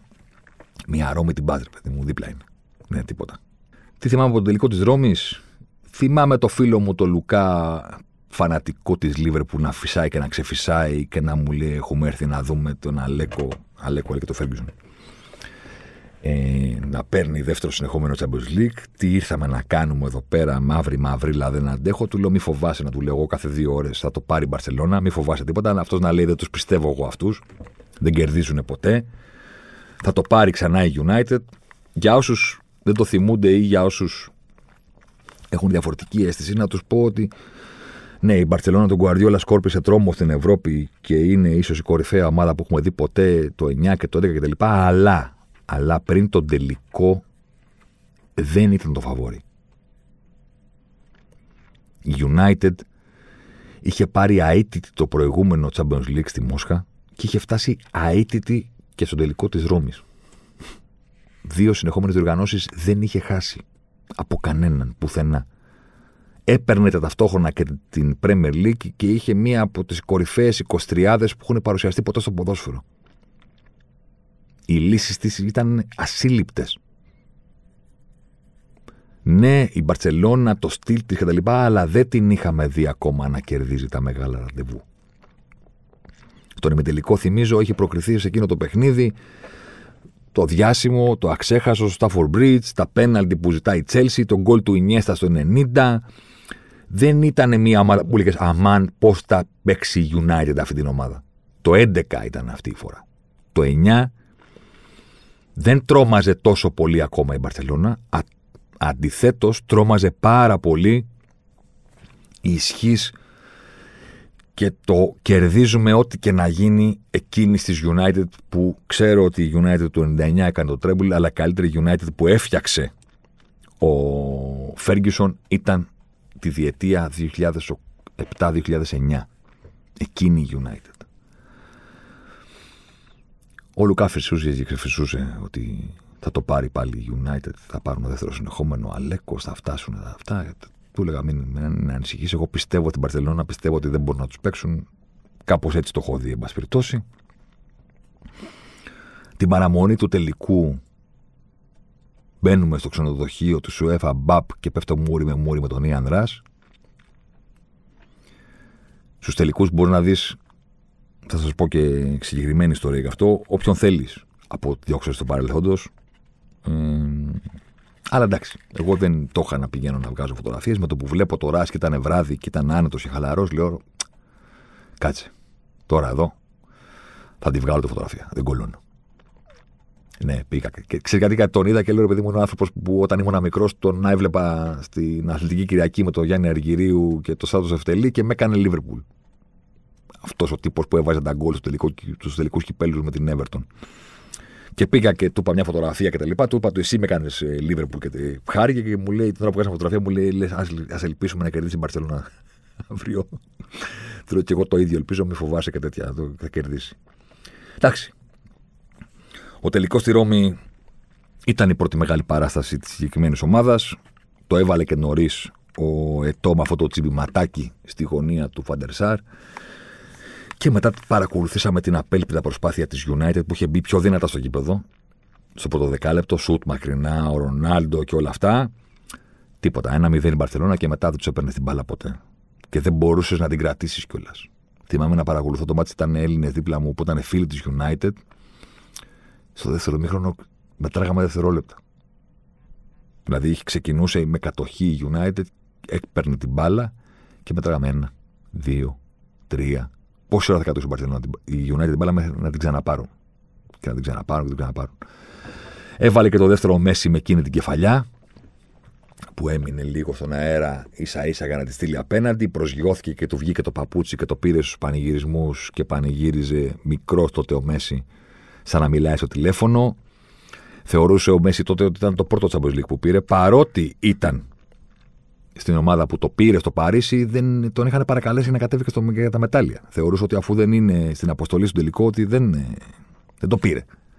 Παρότι έπαιζε στα παιχνίδια μέχρι τον τελικό, ε, παρότι δικαιούταν μετάλλιο, το, τον είχαν τραβήξει για να το πάρει, ενώ στη Ρώμη ήταν ο απόλυτος πρωταγωνιστής. Έπαιξε στην κορυφή της επίθεσης, ξεκίνησε όλη αυτή η ιστορία. Και, εν πάση περιπτώσει, ε, αυτά είναι που χαρακτήρισαν τον τελικό του 2009 και άσχημο φινάλε.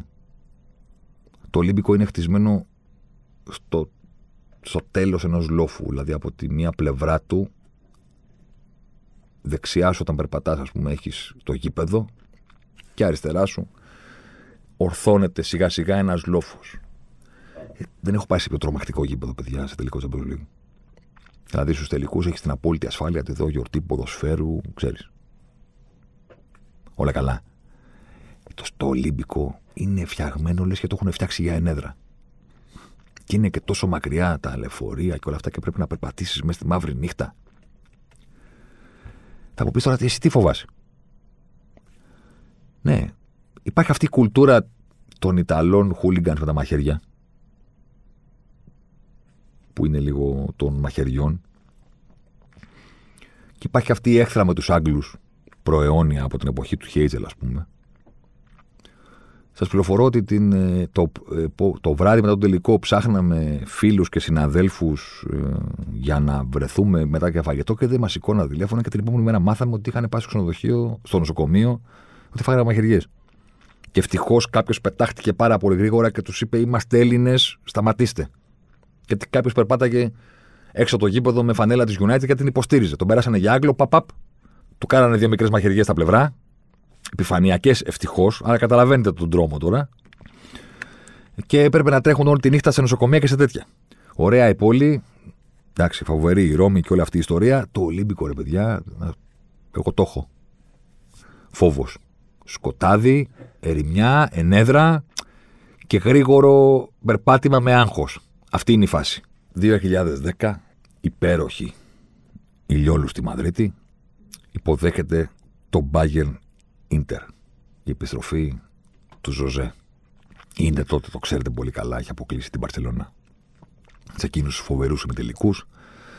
3-1 στην, ε, στο Μιλάνο με το ηφαίστειο που ανάγκασε την Μπαρσελόνα να ταξιδέψει με Πούλμαν και όλη αυτή η ιστορία. Επαναληπτικός ο Ζωζέ να λέει 1-0 θα χάσουμε και θα περάσουμε. 1-0 έχασαν. Πανηγυρισμοί Ζωζέ, ποτιστήρια, τέτοια πράγματα. Η Bayern του Φανχάλ είναι ο αντίπαλος.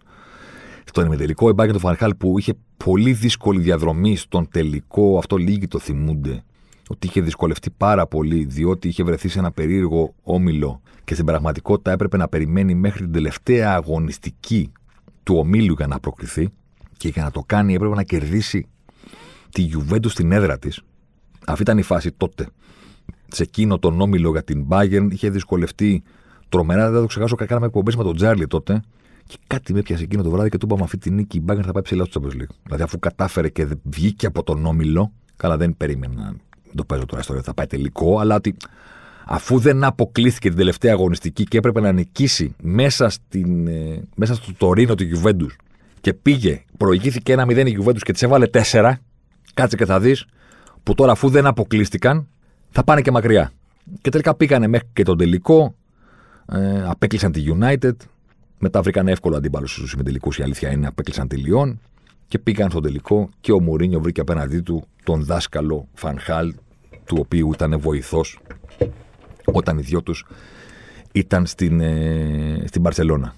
Το μάτς υποθέτω το θυμάστε. Η Bayern είχε την μπάλα, το Ρόμπεν να προσπαθεί μάταια χωρίς κανένα αποτέλεσμα. Η Ίντερ είχε τα γκολ με τον Μιλίτο στην κόντρα. Ένα στο πρώτο μήχρονο, ένα και στο δεύτερο, 0-2. Ευχαριστούμε πολύ. Γεια σας. Έγινε το ανήκουστο. η Ιντερ είναι πρωταθλήτρια Ευρώπης, διότι είχε πιστεί κάποια στιγμή ότι είναι καταραμένη να ξοδεύει, να έχει παιχταράδες, να, να, να, αλλά να μην το καταφέρνει αυτό και να είναι και στο Μιλάνο και να έχει εχθρό και συμπολίτη τη Μίλαν που έχει 7 και το Champions το έχει κάνει παιχνιδάκι. Κάθε χρόνο, κάθε διετία, τριετία παίζουμε τελικό. Και να είσαι τώρα και να έχεις αυτό το πρόβλημα. Τελικά το έλυσε το πρόβλημα ο Ζωζέ. Το πήρανε, φοβεροί πανηγυρισμοί. Αυτό που θυμάμαι περισσότερο από τον τελικό είναι τους ε, φίλους της ντερ στην, ε, στην Κυρκίδα. Ε, έχω δει χαμένους, έχω δει ηττημένους από όλες τις χώρες. Στα πέναλτι, με συντριβή, έχω, τα έχω δει όλα.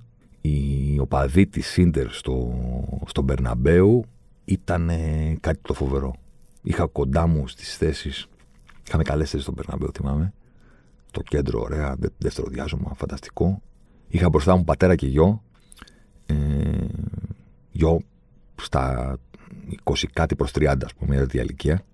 Είναι το πιο αστείο πράγμα. Από την ώρα που τελείωσε ο τελικός μέχρι και την απονομή και μετά, ας πούμε, πανηγυρισμού που φύγαμε από το γήπεδο για να αποχωρήσουμε, άλλαζαν ρόλους κάθε πέντε λεπτά. Δηλαδή έκλαιγε ο πατέρας, πήγαινε ο γιος και τον αγκάλιαζε και του έλεγε Μην κλέτρε, παιδί μου, το πήραμε για τέτοια. Πέναγαμε πέντε λεπτά. Έκλαιγε ο γιος. Πήγε να τον συνεφέρει ο πατέρας. Βλέπανε τους πανηγυρισμού. Τον πιάνανε τα κλάματα τον πατέρα, πήγαινε ο γιος του, έλεγε πατέρα, τον αγκάλιαζε κτλ. Ξανά από την αρχή.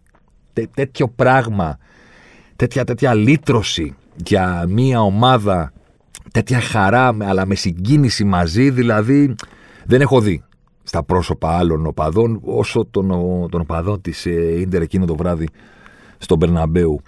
Θυμάμαι το πανό που άνοιξαν με το που τελείωσε το παιχνίδι για τον Ιμπραήμοβιτς. Ζλάταν κάτι, μας βλέπεις, ένα τέτοιο ειρωνικό.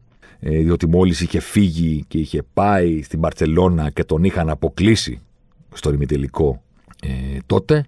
Ε, και φτιάχτηκε η περίφημη τριάδα Ετώ, Μιλίτο, Πάντεφ και ο Σνάιντερ από πίσω τους. Ε, καλά, πανηγυρισμούς Μουρίνιο δεν εννοείται. Μπήκαν όλοι τρέχοντα ο πάγκο και ο Μουρίνιο έφυγε δεξιά μόνος του. Σου λέει τη φωτογραφία θα πάμε μόνος του. Με κορόιδο πάμε του υπόλοιπου να με αγκαλιάζουν, να με τραβάνε τώρα. Να φαίνομαι το χέρι ψηλά.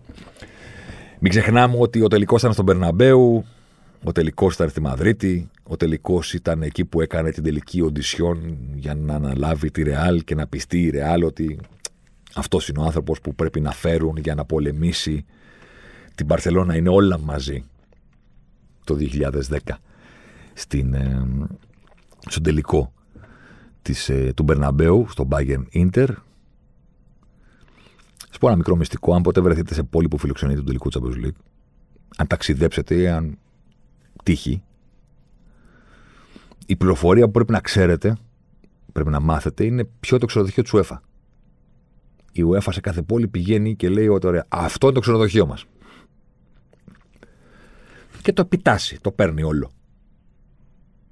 Όλο, δεν μένει άλλος. Για μια εβδομάδα. Βάζει και τη σημαία απ' έξω. Ότι εδώ είμαστε εμείς. Headquarters, UEFA. Εδώ είναι η βάση του UEFA στην πόλη. Φέραμε τον τελικό. Μία ομάδα παίρνει άλλο ξενοδοχείο, η άλλη ομάδα παίρνει έναν άλλο και υπάρχουν τα κεντρικά. Τα κεντρικά είναι η βάση της UEFA. Το παίρνει όλο. Ωραία την ημέρα του τελικού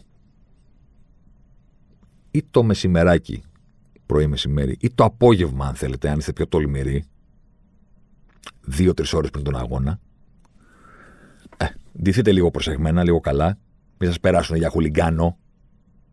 Να έχετε έναν αέρα ότι εγώ δεν είμαι.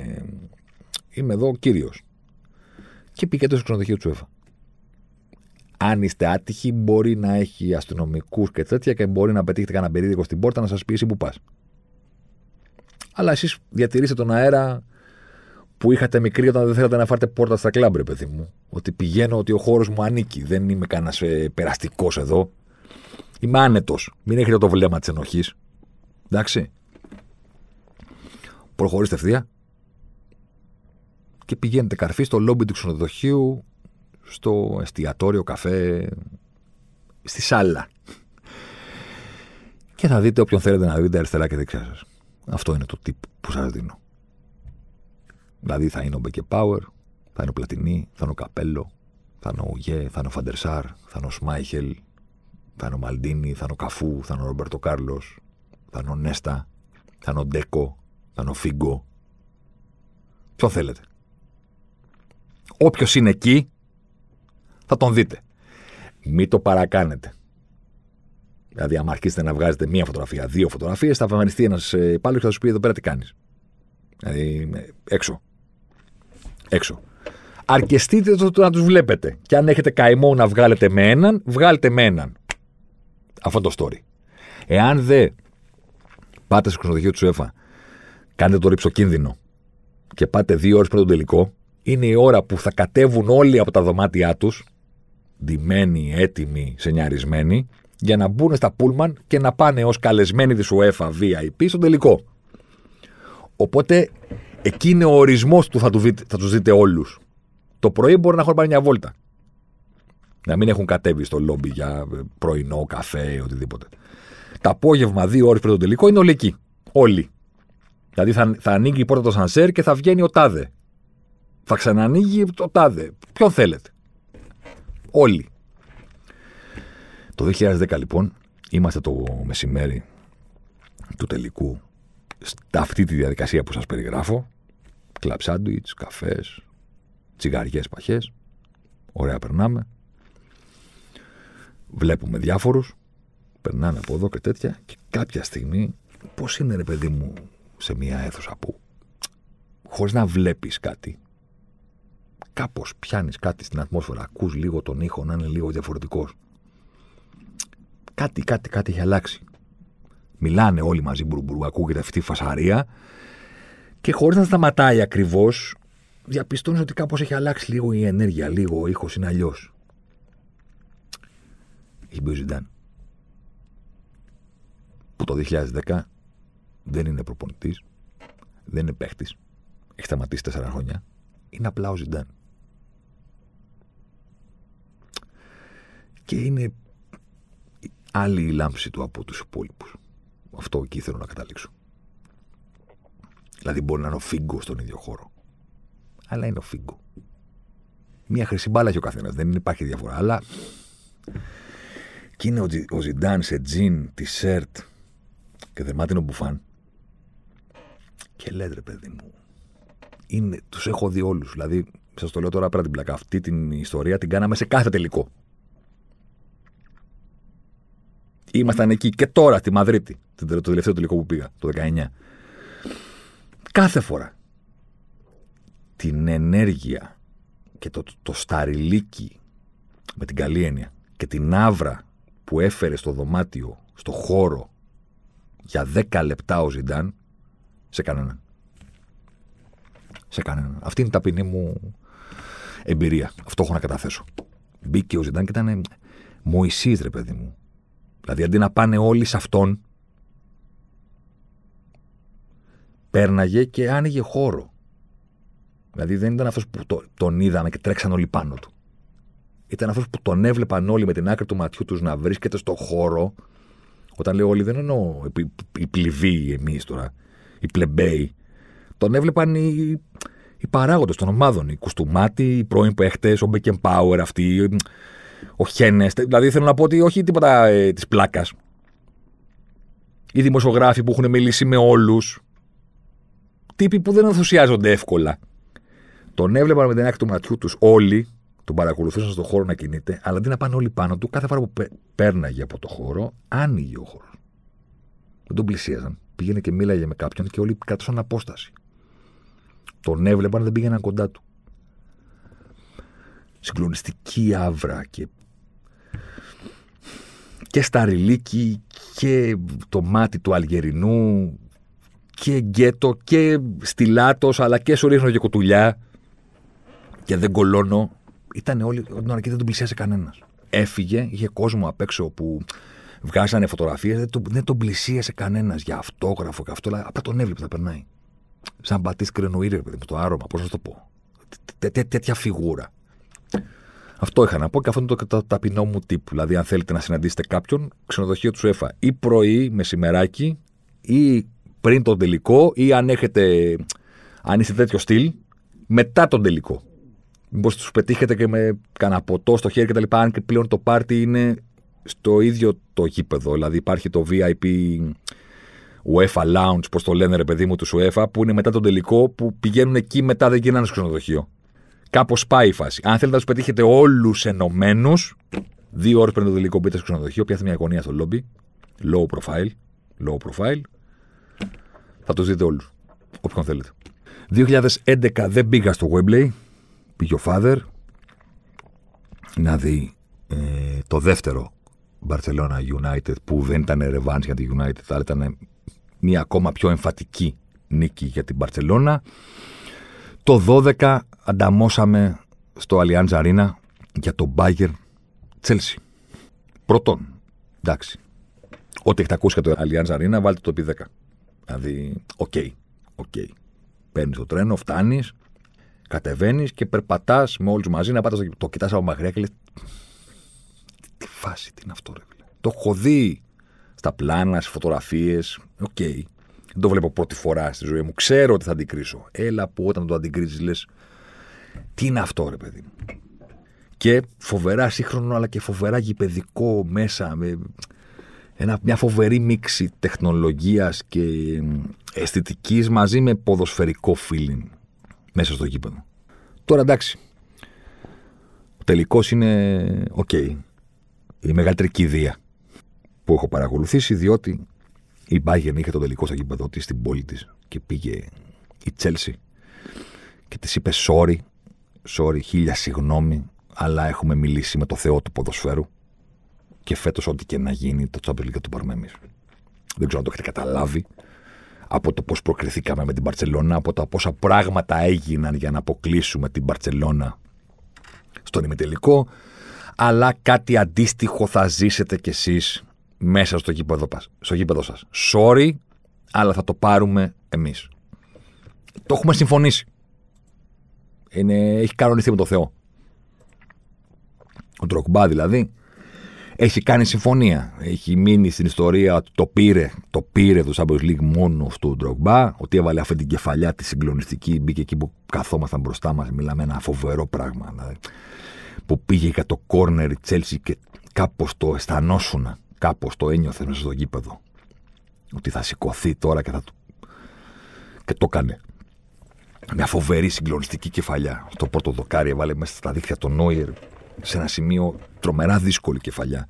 Και μετά βάλε και το τελευταίο πέναλτι και λες ρε παιδί μου είναι ο τελικός του Ντροκμπά. Και εκεί είναι που κοιτάς τις λεπτομέρειε και λες ρε παιδί μου, εντάξει. Είχε, το είχε συμφωνήσει ο Θεός. Ο Ντροκμπά έκανε πέναλτι στον ημιτελικό. Πέναλτι. Πόσο συχνά έχετε δει Σεντερφόρ να κάνει πέναλτι; Πέναλτι στον ημιτελικό. Το χάσε ο Μέση. Ο Ντροκμπά έκανε πέναλτι και στον τελικό. Αυτός το έχει κάνει το πέναλτι. Δηλαδή, έγιναν πράγματα για να είναι ο απόλυτος μοιραίος. Και όχι μόνο δεν έγινε μοιραίος, του είπε ο Θεός από πάνω, ο Κρόιφ, δεν ξέρω με ποιον μίλησε, του πεντάκι, μην ανησυχείς. Και πέναλτι να κάνεις, τα έχω κανονίσει όλα. Πέναλτι στον τελικό, χάθηκε.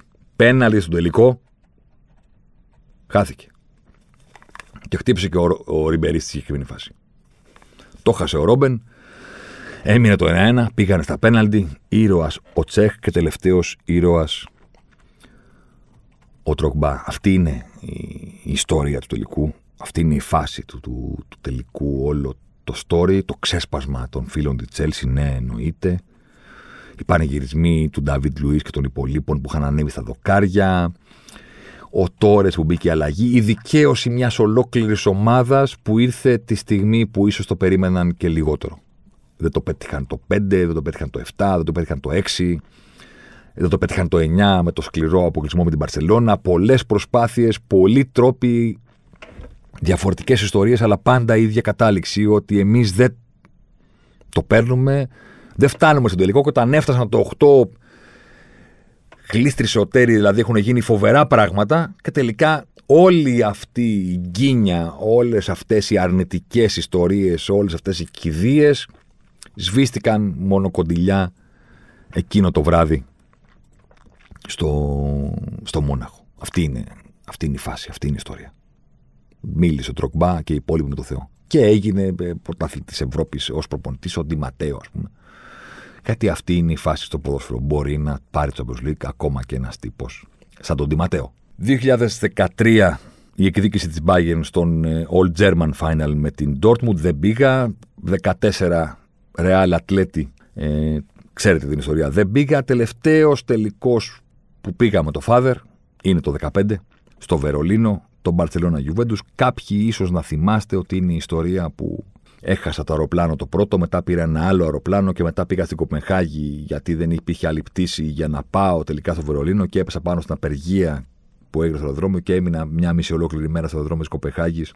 σω το θυμάστε, κάποιοι είχε γίνει μια άλλη ολόκληρο. Το είχα κάνει για κείμενο στο One Man. Δυστυχώς την τελευταία φορά που κανόνισα να πάμε το Father σε τελικό Champions League δεν το πέρασε το τρίμερο μαζί. Τι να κάνουμε. Κρίμα. Ήταν τελευταία φορά που κανονίσαμε μαζί το ταξίδι, αλλά τον είδα ένα λεπτό που ξεκίνησε ο τελικό. Αυτό είναι το story όλης αυτής της ιστορίας. Μην σας κουράσω με όλα αυτά που έγιναν με τις πτήσεις, με την απεργία, με το που κοιμηθήκαμε σε κάτι... Ε, πόσοι εγκλωβισμένοι είχαμε μείνει στο δρόμο της Κοπεχάγης, πώς μπήκαμε σε πτήσεις την επόμενη μέρα, το ότι πήραμε αεροπλάνο και πήγαμε σε άλλη πόλη στη Φραγκφούρτη και μετά πήγαμε άλλο αεροπλάνο να πάμε στο Βερολίνο και τρέχαμε να το προλάβουμε. Και του είπα: Δεν προλαβαίνω να πάμε μαζί στο γήπεδο. Άσε το εισιτήριο στη ρεσεψιόν να πάω να το πάρω και θα έρθω μόνος μου στο γήπεδο. Που πήγα να πάρω το εισιτήριο και είχα κλείσει ταξί να με πάει στο γήπεδο και ο ταξιτζής λέει: Δεν σε πάω, γιατί θα έχει κίνηση και του, του, τι καντήλι έφαγε στα ελληνικά ο Ταρίφας, δηλαδή πρέπει να μάθει ελληνικά σε πέντε λεπτά. Και έτρεξα να βρω το, το, το, πού είναι ο σταθμός του τρένου. Είχα ξαναπάει στο Βερολίνο, να ξέρω το 2006, έπρεπε να τα θυμηθώ εκείνη τη στιγμή γρήγορα. Ε, μπήκα στο, στο τελικό ένα λεπτό που ξεκίνησε το παιχνίδι. Αυτή είναι η ιστορία. Δυστυχώς δεν πέρασα τρεις μέρες με το Father τότε. Την τελευταία φορά που κανονίσαμε να πάμε μαζί σε τελικό Champions League. Το match είναι OK. Το αντίο κίνηση της Μπαρσελόνας και η μεγάλη παράσταση του, της τριάδας Μέση Νεϊμάρ Σουάρες, Σουάρες και Νεϊμάρ σκόραραν. Ο Μέση έχω, είχα την αίσθηση πάντα σε αυτό το παιχνίδι που τον παρακολουθούσα μέσα στο γήπεδο ότι κάτι είχε ένα πρόβλημα. Δεν ξέρω τι υπόθηκε στον τελικό και στη μετάδοση. Εγώ τον έβλεπα διαρκώ να πιάνει το δεξί του γόνατο. Διαρκώς όμως συνέχεια. Κάτι να τον, ε, να τον ενοχλεί. Ε, δέκα τρίπλες έκανε. Πετυχημένες. Σε τελικό Champions δηλαδή. Ασύλλητα πράγματα. Χωρίς να σκοράρει. Εντάξει. Η Juventus ήταν. Δεν. Δεν γινόταν. Ε, το story μου είναι αυτό. Δεν είναι. Πέρασα με ασύλληπτη ταλαιπωρία 24 και παραπάνω ωρών για να βρεθώ στο γήπεδο ένα λεπτό που ξεκινήσει το, το παιχνίδι. Κατάφερα να, μπω, να κάτσω στη θέση μου. Μόλις τελείωνε το, το, το, το, τελετουργικό και μπαίνανε μέσα οι ενδεκάδες.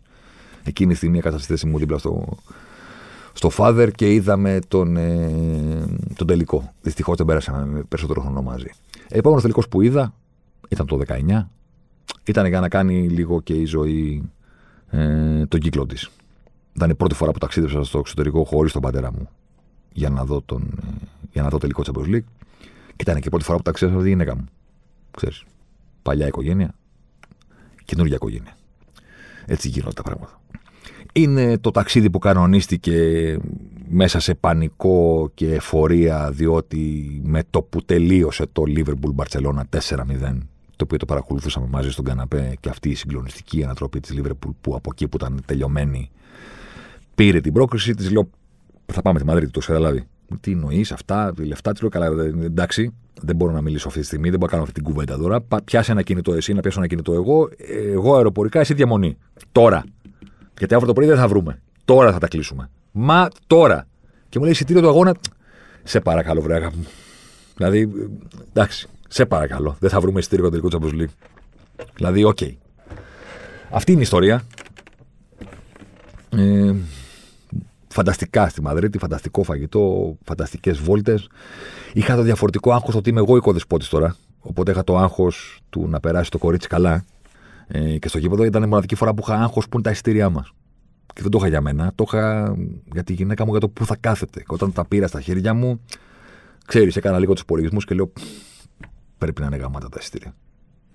Και αν έχω καταλάβει καλά, είναι και εκεί που πρέπει να είναι. Και το που πρέπει να είναι ήταν πάνω τον πάγκο της Λίβερπουλ.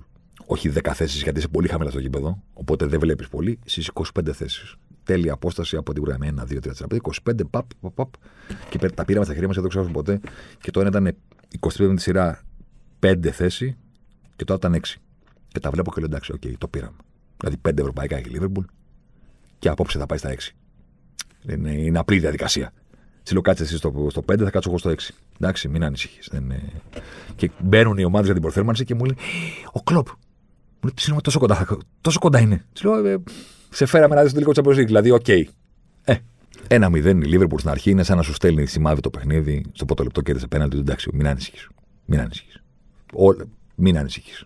Απόψε θα είσαι χαρούμενος, θα το πάρεις και όλα αυτά. Αυτό που μου έχει μείνει περισσότερο από αυτό το τελικό είναι ε, την ώρα του, του, του πέναλτι που έγινε η παλιά προς το Μανέ και επειδή είχα το άγχος αν θα είναι. Της λέω σήκω, σήκω. Το σήκω τι σημαίνει, σημαίνει ότι θα σηκωθούν όλοι. Οπότε πρέπει να σηκωθείς και εσύ γιατί θα τη χάσει τη φάση. οπότε της λέω σήκω, σήκω πέναλτι. Και το, το καλύτερο σημείο που κράτησα είναι που την έβλεπα να, κάνει, να παίζει νευρικά με τη, με τη βέρα της λίγο πριν εκτελέσει το Σαλάχ το πέναλτι. Το άγχος αυτό του ανθρώπου που δεν περίμενε ποτέ ότι θα έχει άγχος στη ζωή του για ένα πέναλτι στο τελικό της Champions αλλά το απέκτησε γιατί τι να κάνουμε. Τα παντρεύεσαι όλα. Οπότε θα παντρευτείς και τη Λίβερπουλ. Εντάξει, αυτή είναι η ιστορία. Πέρασε με φαντασία στη Μαδρίτη. Τώρα με το συζητάς. Αλλά είχα το άγχος ότι εγώ ξέρω τι σημαίνει να χάνεις στο τελικό. αυτή δεν το ξέρει. Νομίζω ότι όλα είναι χαρά.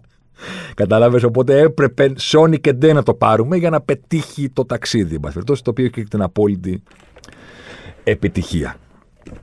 Ωραία. Έχω αφήσει ένα τελικό απ' έξω. Το έχετε καταλάβει όλοι. Είναι ο τελικός του 2005.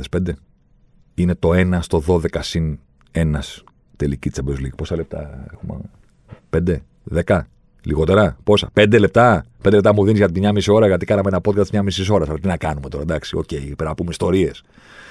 Τι να σας πω για το τελικό του 2005 που να μην το έχω πει και να μην το έχω γράψει. Θα σας πω όσο πιο γρήγορα γίνεται μια ιστορία που δεν έχω πει και δεν έχω γράψει. Εντάξει. Το 2004 παρίστανα τον ηθοποιό που λέγει, που λέγει και ο πατέρας μου. Παρίστανα στον ηθοποιό. Ξαφνικά βρέθηκα σε ένα θείο σου. Που θα ανέβαζε μια παράσταση την άνοιξη. Τους ε, τσακωθήκανε με τον πρωταγωνιστή που είχαν. Και κάπως τρούποσα. Εγώ πήγα σε μια οντισιόν, κάτι έγινε. Παπ. Και πήραν εμένα.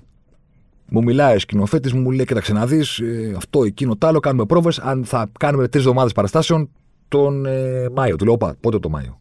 Μου λέει τέλη Απριλίου θα ξεκινήσουμε. Του λέω: να δεις. Την τελευταία εβδομάδα του Μαΐου, εγώ πηγαίνω στο τελικό τη Champions Με τον πατέρα μου είναι κανονισμένο. Όχι, μου λέει, μην ανησυχείς. Θα έχουμε τελειώσει. Ξεκινάνε οι πρόβες. Κάποια στιγμή, Δεκέμβριο-Ιανουάριο, ένα βράδυ πηγαίνω στην πρόβα, με φωνάζει ο σκηνοθέτης, μου λέει να σου πω λίγο. Κάθομαι εκεί. Νόμιζα ότι κάτι θα μου ήθελε να μου πει καμιά σκηνή, κάνα τέτοιο. Μου λέει δεν είμαστε έτοιμοι, το βλέπεις, δεν είναι όλοι συνεπίσεις πρόβες, δεν δουλεύουν. Ε, κάποιοι είναι και άπειροι είμαι ιεραστεχνικό ο θείασος τώρα. Του λέω, τι, τι, πού θα καταλήξεις; Μου λέει, νομίζω ότι δεν θα είμαστε έτοιμοι να παίξουμε τότε. Πρέπει να πάμε την παράσταση δύο εβδομάδες πιο μετά. Του λέω, κάτι μου το λες; Μου λέει, δεν μου είχες πει ότι έχει το ταξίδι και το τελικό και τα λοιπά. Και του λέω, εντάξει, του λέω, δεν υπάρχει πρόβλημα. Μου λέει, το εκτιμώ πάρα πολύ. Αυτό που κάνεις γιατί είναι πληρωμένα. Τα ταξίδια, όλα αεροπορικά, εισιτήρια τέτοια. Το εντάξει, παιδί μου, okay. κάθε χρόνο πηγαίνω. Του λέω, δεν πάω και φέτος. Κωνσταντινούπολη είναι. Σιγά το ταξίδι, κάψα να δω την Κωνσταντινούπολη, δεν έχω δίπλα είναι, άμα θέλω κάποια στιγμή να ξαναπάω, δεν είναι κανένα ταξίδι ζωής, ας πούμε. Του λέω: Μην ανησυχείς. Όχι, μου λε: Ευχαριστώ πολύ. Να σε καλά. Σηκώνεται και τον πιάνω από τον νόμο και του λέω: Εκτός αν πάει Λίβερπουλ. Και γυρνάει με ένα χαμόγελο γιατί ήξερα από μπαλά. Και μου λέει: Ναι, ναι, εντάξει, εντάξει, εντάξει. Του λέω: Εκτός αν πάει Λίβερπουλ. Ναι, εντάξει, μου λέει: Οκ, αν πάει Λίβερπουλ θα πας. Ξεκινάνε το νοκάουτ της Champions League, μπαίνει η Liverpool, αποκλείει την Eindhoven, OK, okay, δεν ιδρώνει το αυτί κανενός. Παίζει στους 8 με τη Juventus. Ζλάταν Ιμπραΐμοβιτς και αυτά κτλ. Εντάξει, 2-0 στο Anfield, για πλάκα τους έχουμε εκμηδενήσει. Γίνεται ένα λάθος στο τέλος 2-1. Έχετε ρεβάνς, μου λέει εντάξει, μου λέει θα, θα καθαρίσουν τώρα στη ρεβάνς. 0-0. Περνάει η Liverpool στους 4. Μου λέει τώρα, τώρα με την Chelsea του Μωρινιό, δεν έχετε καμία ελπίδα. 0-0 το πρώτο μάτσο στο Stafford Bridge. Το ζώνο τα φίδια. Έχει το παναλεπτικό. Ένα μηδέν Λουίς Γκαρσία πέρασε, δεν πέρασε τη γραμμή. Και πηγαίνω την επόμενη μέρα στην πρόβα. Το πιάνω. Του λέω τι έγινε; Τι κάνουμε τώρα; Μπορεί τι κάνουμε; Έχουμε βγάλει πρόγραμμα. Ε, Στις 25 του Μαΐου έχουμε παράσταση. Του λέω αδερφέ. Εγώ ακύρωσα το ταξίδι. Εσύ μου έδωσες το λόγο σου. Σου είχα πει, εκτός αν πάει η Λίβερπουλ. Πήγε. Και μου λέει τι θα κάνουμε, θα αγκυρώσουμε ε, τρεις παραστάσεις; Του λέω: Όχι, δεν θέλω να ακυρώσουμε τρεις παραστάσεις. Δεν θα πάω τριήμερο ταξίδι όπως πηγαίνουμε κάθε χρόνο, τέσσερις μέρες. Αυθημερών. Μα μου λέει: Έχουμε βγάλει πρόγραμμα, δεν μπορεί να ακυρωθεί η παράσταση. Δεν του λέω: Εντάξει, εγώ δεν γίνεται να έρθω να παίξω εκείνο το βράδυ. Ξέχασέ το. Δηλαδή, και αν να μου... θα σου πω ότι είμαι άρρωστος. Και θα κάτσω σπίτι να δω τη Λίβερπουλ. Ξέχασέ το αν νομίζεις ότι εγώ θα παίζω στο θέατρο και θα παίζει η Λίβερπουλ τελικό Champions League. Δεν είσαι καλά αν το πιστεύεις αυτό. Και μου έχεις το λόγο σου στο φινάλε. Ακύρωσα το ταξίδι. Να ψηφίσει, μου λέει ο Θίασο. Άκου τώρα. Τι λέω, OK, αλλά θα τους εξηγήσω όλους τι έχει συμβεί. Ότι εγώ ακύρωσα πληρωμένο ταξίδι τεσσάρων ημερών στην Κωνσταντινούπολη για να παίξουμε. Ψηφίζει ο Θίασο, νικητής μεγάλος. 24 παίζουμε. 25 το πρωί παίρνω το αεροπλάνο και πηγαίνω αυθημερών στην Κωνσταντινούπολη για να δω το τελικό το βράδυ. Δεν έχω δει από την πόλη τίποτα. Πολύ είναι όλοι ματιαυτικοί, Κωνσταντινούπολη κλπ. Δεν είναι εντάξει. Αυτή τη μαγεία εγώ δεν την είδα ποτέ. Στο ημίχρονο, στο 3-0, στη μαύρη πίκρα και στη μαύρη στεναχώρια που θέλω να πάω να πιω ένα νερό να φάω σαν και τα έχουν εξαντλήσει όλα. Ο χειρότερο οργανωμένος τελικός Champions League που έχω δει ποτέ στη ζωή μου. Ένα δράμα, ρε παιδί μου. Κάνει έτσι μια δόνηση στο κινητό. Θυμάστε τη δόνηση που είχαμε παλιά στα Νόκια. Που έχω στην τσέπη μου. Κανένας φίλος μου δεν θα τολμούσε να μου στείλει μήνυμα. Να χάνει η ομάδα μου 3-0 στο τελικό Champions League. Κανένας. Και βλέπω το όνομα του σκηνοθέτη. Και ανοίγω το μήνυμα και μου λέει ακυρώσαμε την παράσταση για να φάτε 6 γκολ.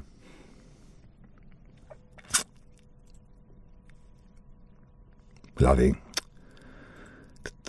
τα, τα καντήλια εκείνη τη στιγμή, η, η, η, οργή αυτή για, για το ματς πάνω απ' όλα, για το πιο unfair πράγμα, να ξέρετε ότι αυτή η οργή στο ημίχρονο ήταν αυτή που οδήγησε όλη αυτή την ανατροπή. Αυτό που ένιωθαν οι φίλοι της Λίβερπουλ στις κερκίδες ότι δεν είναι δυνατόν να συμβαίνει αυτό το πράγμα. Να χάσουμε. OK. Okay. Όχι 3-0 ημίχρονο, για όνομα του Θεού. Και ανοίξαν τα κασκόλ και αποφάσισαν να τραγουδήσουν το πιο απειλητικό κατά την άποψή μου που ήμουν μέσα You'll Never που έχει ακούσει ποτέ. Ήταν απειλητικό προς τους παίχτες στα αποδητήρια. Δεν ήταν αγαπησιάρικο είμαστε εδώ και τραγουδάμε. Ήταν απειλητικό. Ήταν κάντε κάτι. Δεν είναι δυνατόν να έχουμε ταξιδέψει από την άλλη άκρη της Ευρώπης για να έχουμε έρθει στον πρώτο τελικό που διεξάγεται επί ασιατικού εδάφους, γιατί ήταν από αυτή την πλευρά τη Κωνσταντινούπολης. Να έχουμε φάει αυτό το δρόμο που είναι βάρης κοροπίου, ασπρόπυρκο, τέσσερις ώρες το δρόμο για να έρθει το τελικό και να τότε τρία γκολ στο ημίχρονο. Κάντε κάτι. Είμαστε τόσος κόσμος. Είναι όλο το γήπεδο δικό μας, δεν το έχετε ξαναδεί, παιδιά. Παιδιά ήταν οι φίλοι της Μίλαν στο πέταλο που είχαν πάρει ουρανομένοι και όλο το υπόλοιπο γήπεδο, όλο, όλο, σας το υπογράφω, είχαν πάρει τα στήρια τη Λίβερπουλ. Δεν το έχετε ξαναδεί. Και δεν το είχε δει και ο κόσμος. Γιατί η Μίλαν το βάλε στο πρώτο λεπτό. Στο πρώτο λεπτό. Σας λέει καθίστε κάτω. Πού να φανεί πόσος κόσμος υπάρχει. Και ξέρω ότι όλοι θυμάστε που ήσασταν όταν έγινε εκείνος τελικός. Και ξέρω ότι όλοι θυμάστε τι είπατε στο ημίχρονο και τι κάνατε. Θα σας πω κάτι και από αυτό θα κλείσουμε. Που το ξέρουν και το λένε μόνο αυτοί που ήταν στο γήπεδο. Όλος ο υπόλοιπος πλανήτης έχει την κοινή ιστορία του, το είδες στην τηλεόραση. Εμείς έχουμε την ιστορία που ήμασταν στο γήπεδο. Για τον υπόλοιπο πλανήτη στο 3-2 είπαν όπα. Κάτσε τι είναι αυτό. Από 3-0-3-2 όπα. Κάτι θα γίνει τώρα. Για μα που είμαστε στο γήπεδο, το έχω πει και το θα το ξαναπώ άλλη μια φορά. Το μάτς γύρισε, τελείωσε και το πήρε η Λίβερπουλ στο 3-1. Είτε το πιστεύετε, είτε όχι, είτε το θεωρείτε υπερβολικό, είτε όχι. Εμείς που ήμασταν στο γήπεδο, όλοι μετά το παιχνίδι, το ίδιο πράγμα είπαμε. Όχι στο 3-2. Ήταν 3-0 και με το που έγινε το 3-1, για κάποιο λόγο ήταν το μοναδικό γκολ στην ιστορία του ποδοσφαίρου που αντί για 1 μέτρησε 13. Με το 3-1 η Λίβερπουλ ισοφάρισε και πήρε και το παιχνίδι. Τελείωσε και το παιχνίδι. Για κάποιο λόγο αυτή η έκρηξη, ποτέ τόσο μεγάλη έκρηξη για ένα γκολ που απλά έκανε το 3-1. Ποτέ. Ανατινάχτηκε η οροφή του κυπέδου. Ξαφνικά νόμιζε ότι είναι όλοι οι οπαδοί της Λίβερπουλ Έκανε ο Τζέρα τα χέρια έτσι, σηκωθείτε και ξαφνικά έγινε το πιο σημαντικό γκολ στην ιστορία του ποδοσφαιρού. Μέτρησε για 4 γκολ. Από το 3-0 έγινε 3-4. Για 4 γκολ σε ένα λεπτό. Θυμάστε μια κομπή που είχε παλιά στην. Πώς το λέγανε, ναι. Κόκκινοι γίγαντε ασπρινάνοι. Θυμάσαι; Αστρολογία, αστρολογία λέω. Αστρονομία που μάθεις. Δεν θυμάσαι καθόλου. Εσείς οι μεγαλύτεροι το θυμάστε. Στην ΕΡΤ είχε εκπομπή για, το, για τους πλανήτες και το σύμπαν που λεγόταν Κόκκινοι γίγαντες και άσπροι νάνοι. Αυτός είναι ο τίτλος του τελικού. Μια πολύ καλύτερη ομάδα από την άλλη, η οποία σε ένα λεπτό οι κόκκινοι έγιναν γίγαντες και οι άσπροι έγιναν νάνοι. Τελείωσε το παιχνίδι σε εκείνο το γκολ του Τζέραρτ. Στην έκρηξη όλου αυτού του ηφαιστείου της οργής για το 3-0. Ήταν τέτοια η απελπισία που σε ένα λεπτό έγινε ωραία. Τώρα θα χάσετε κιόλας. Αφού το βάλαμε και έγινε το 3-1, τώρα θα χάσετε κιόλας. Αυτό ήταν ο Ζοσιμάρ αυτής της εβδομάδας. Αυτή ήταν η αναδρομή στους τελικούς που έχω ζήσει από κοντά. Καλό τελικό να έχουμε στο Chelsea City. Τα λέμε την επόμενη εβδομάδα. Αλεμάο για τον Ζοσιμάρ. Ζοσιμάρ εδώ τώρα. Ζοσιμάρ μέσα στη μεγάλη περιοχή. Ζοσιμάρ πάντα. Ζοσιμάρ θα κάνει το σουτ και γκολ. Φοβερό το γκολ του Ζοσιμάρ και πάλι. Ο Περέιρα Ζοσιμάρ, 24 χρόνων παίκτης της Μποταφόγκο. Να λοιπόν, ο Ζοσιμάρ, ο αποκαλούμενος μαύρος Ράμπο από τον πατέρα του, που ήθελε λέει να τον κάνει πυγμάχο και να πάρει τα πρωτεία του Κάσιους Κλέη. Τελικά ο ίδιος προτίμησε να γίνει ποδοσφαιριστής και πράγματι φαίνεται τελικά αυτός είχε το δίκιο. Το δίκιο λοιπόν με το μέρος του Ζοσιμάρ.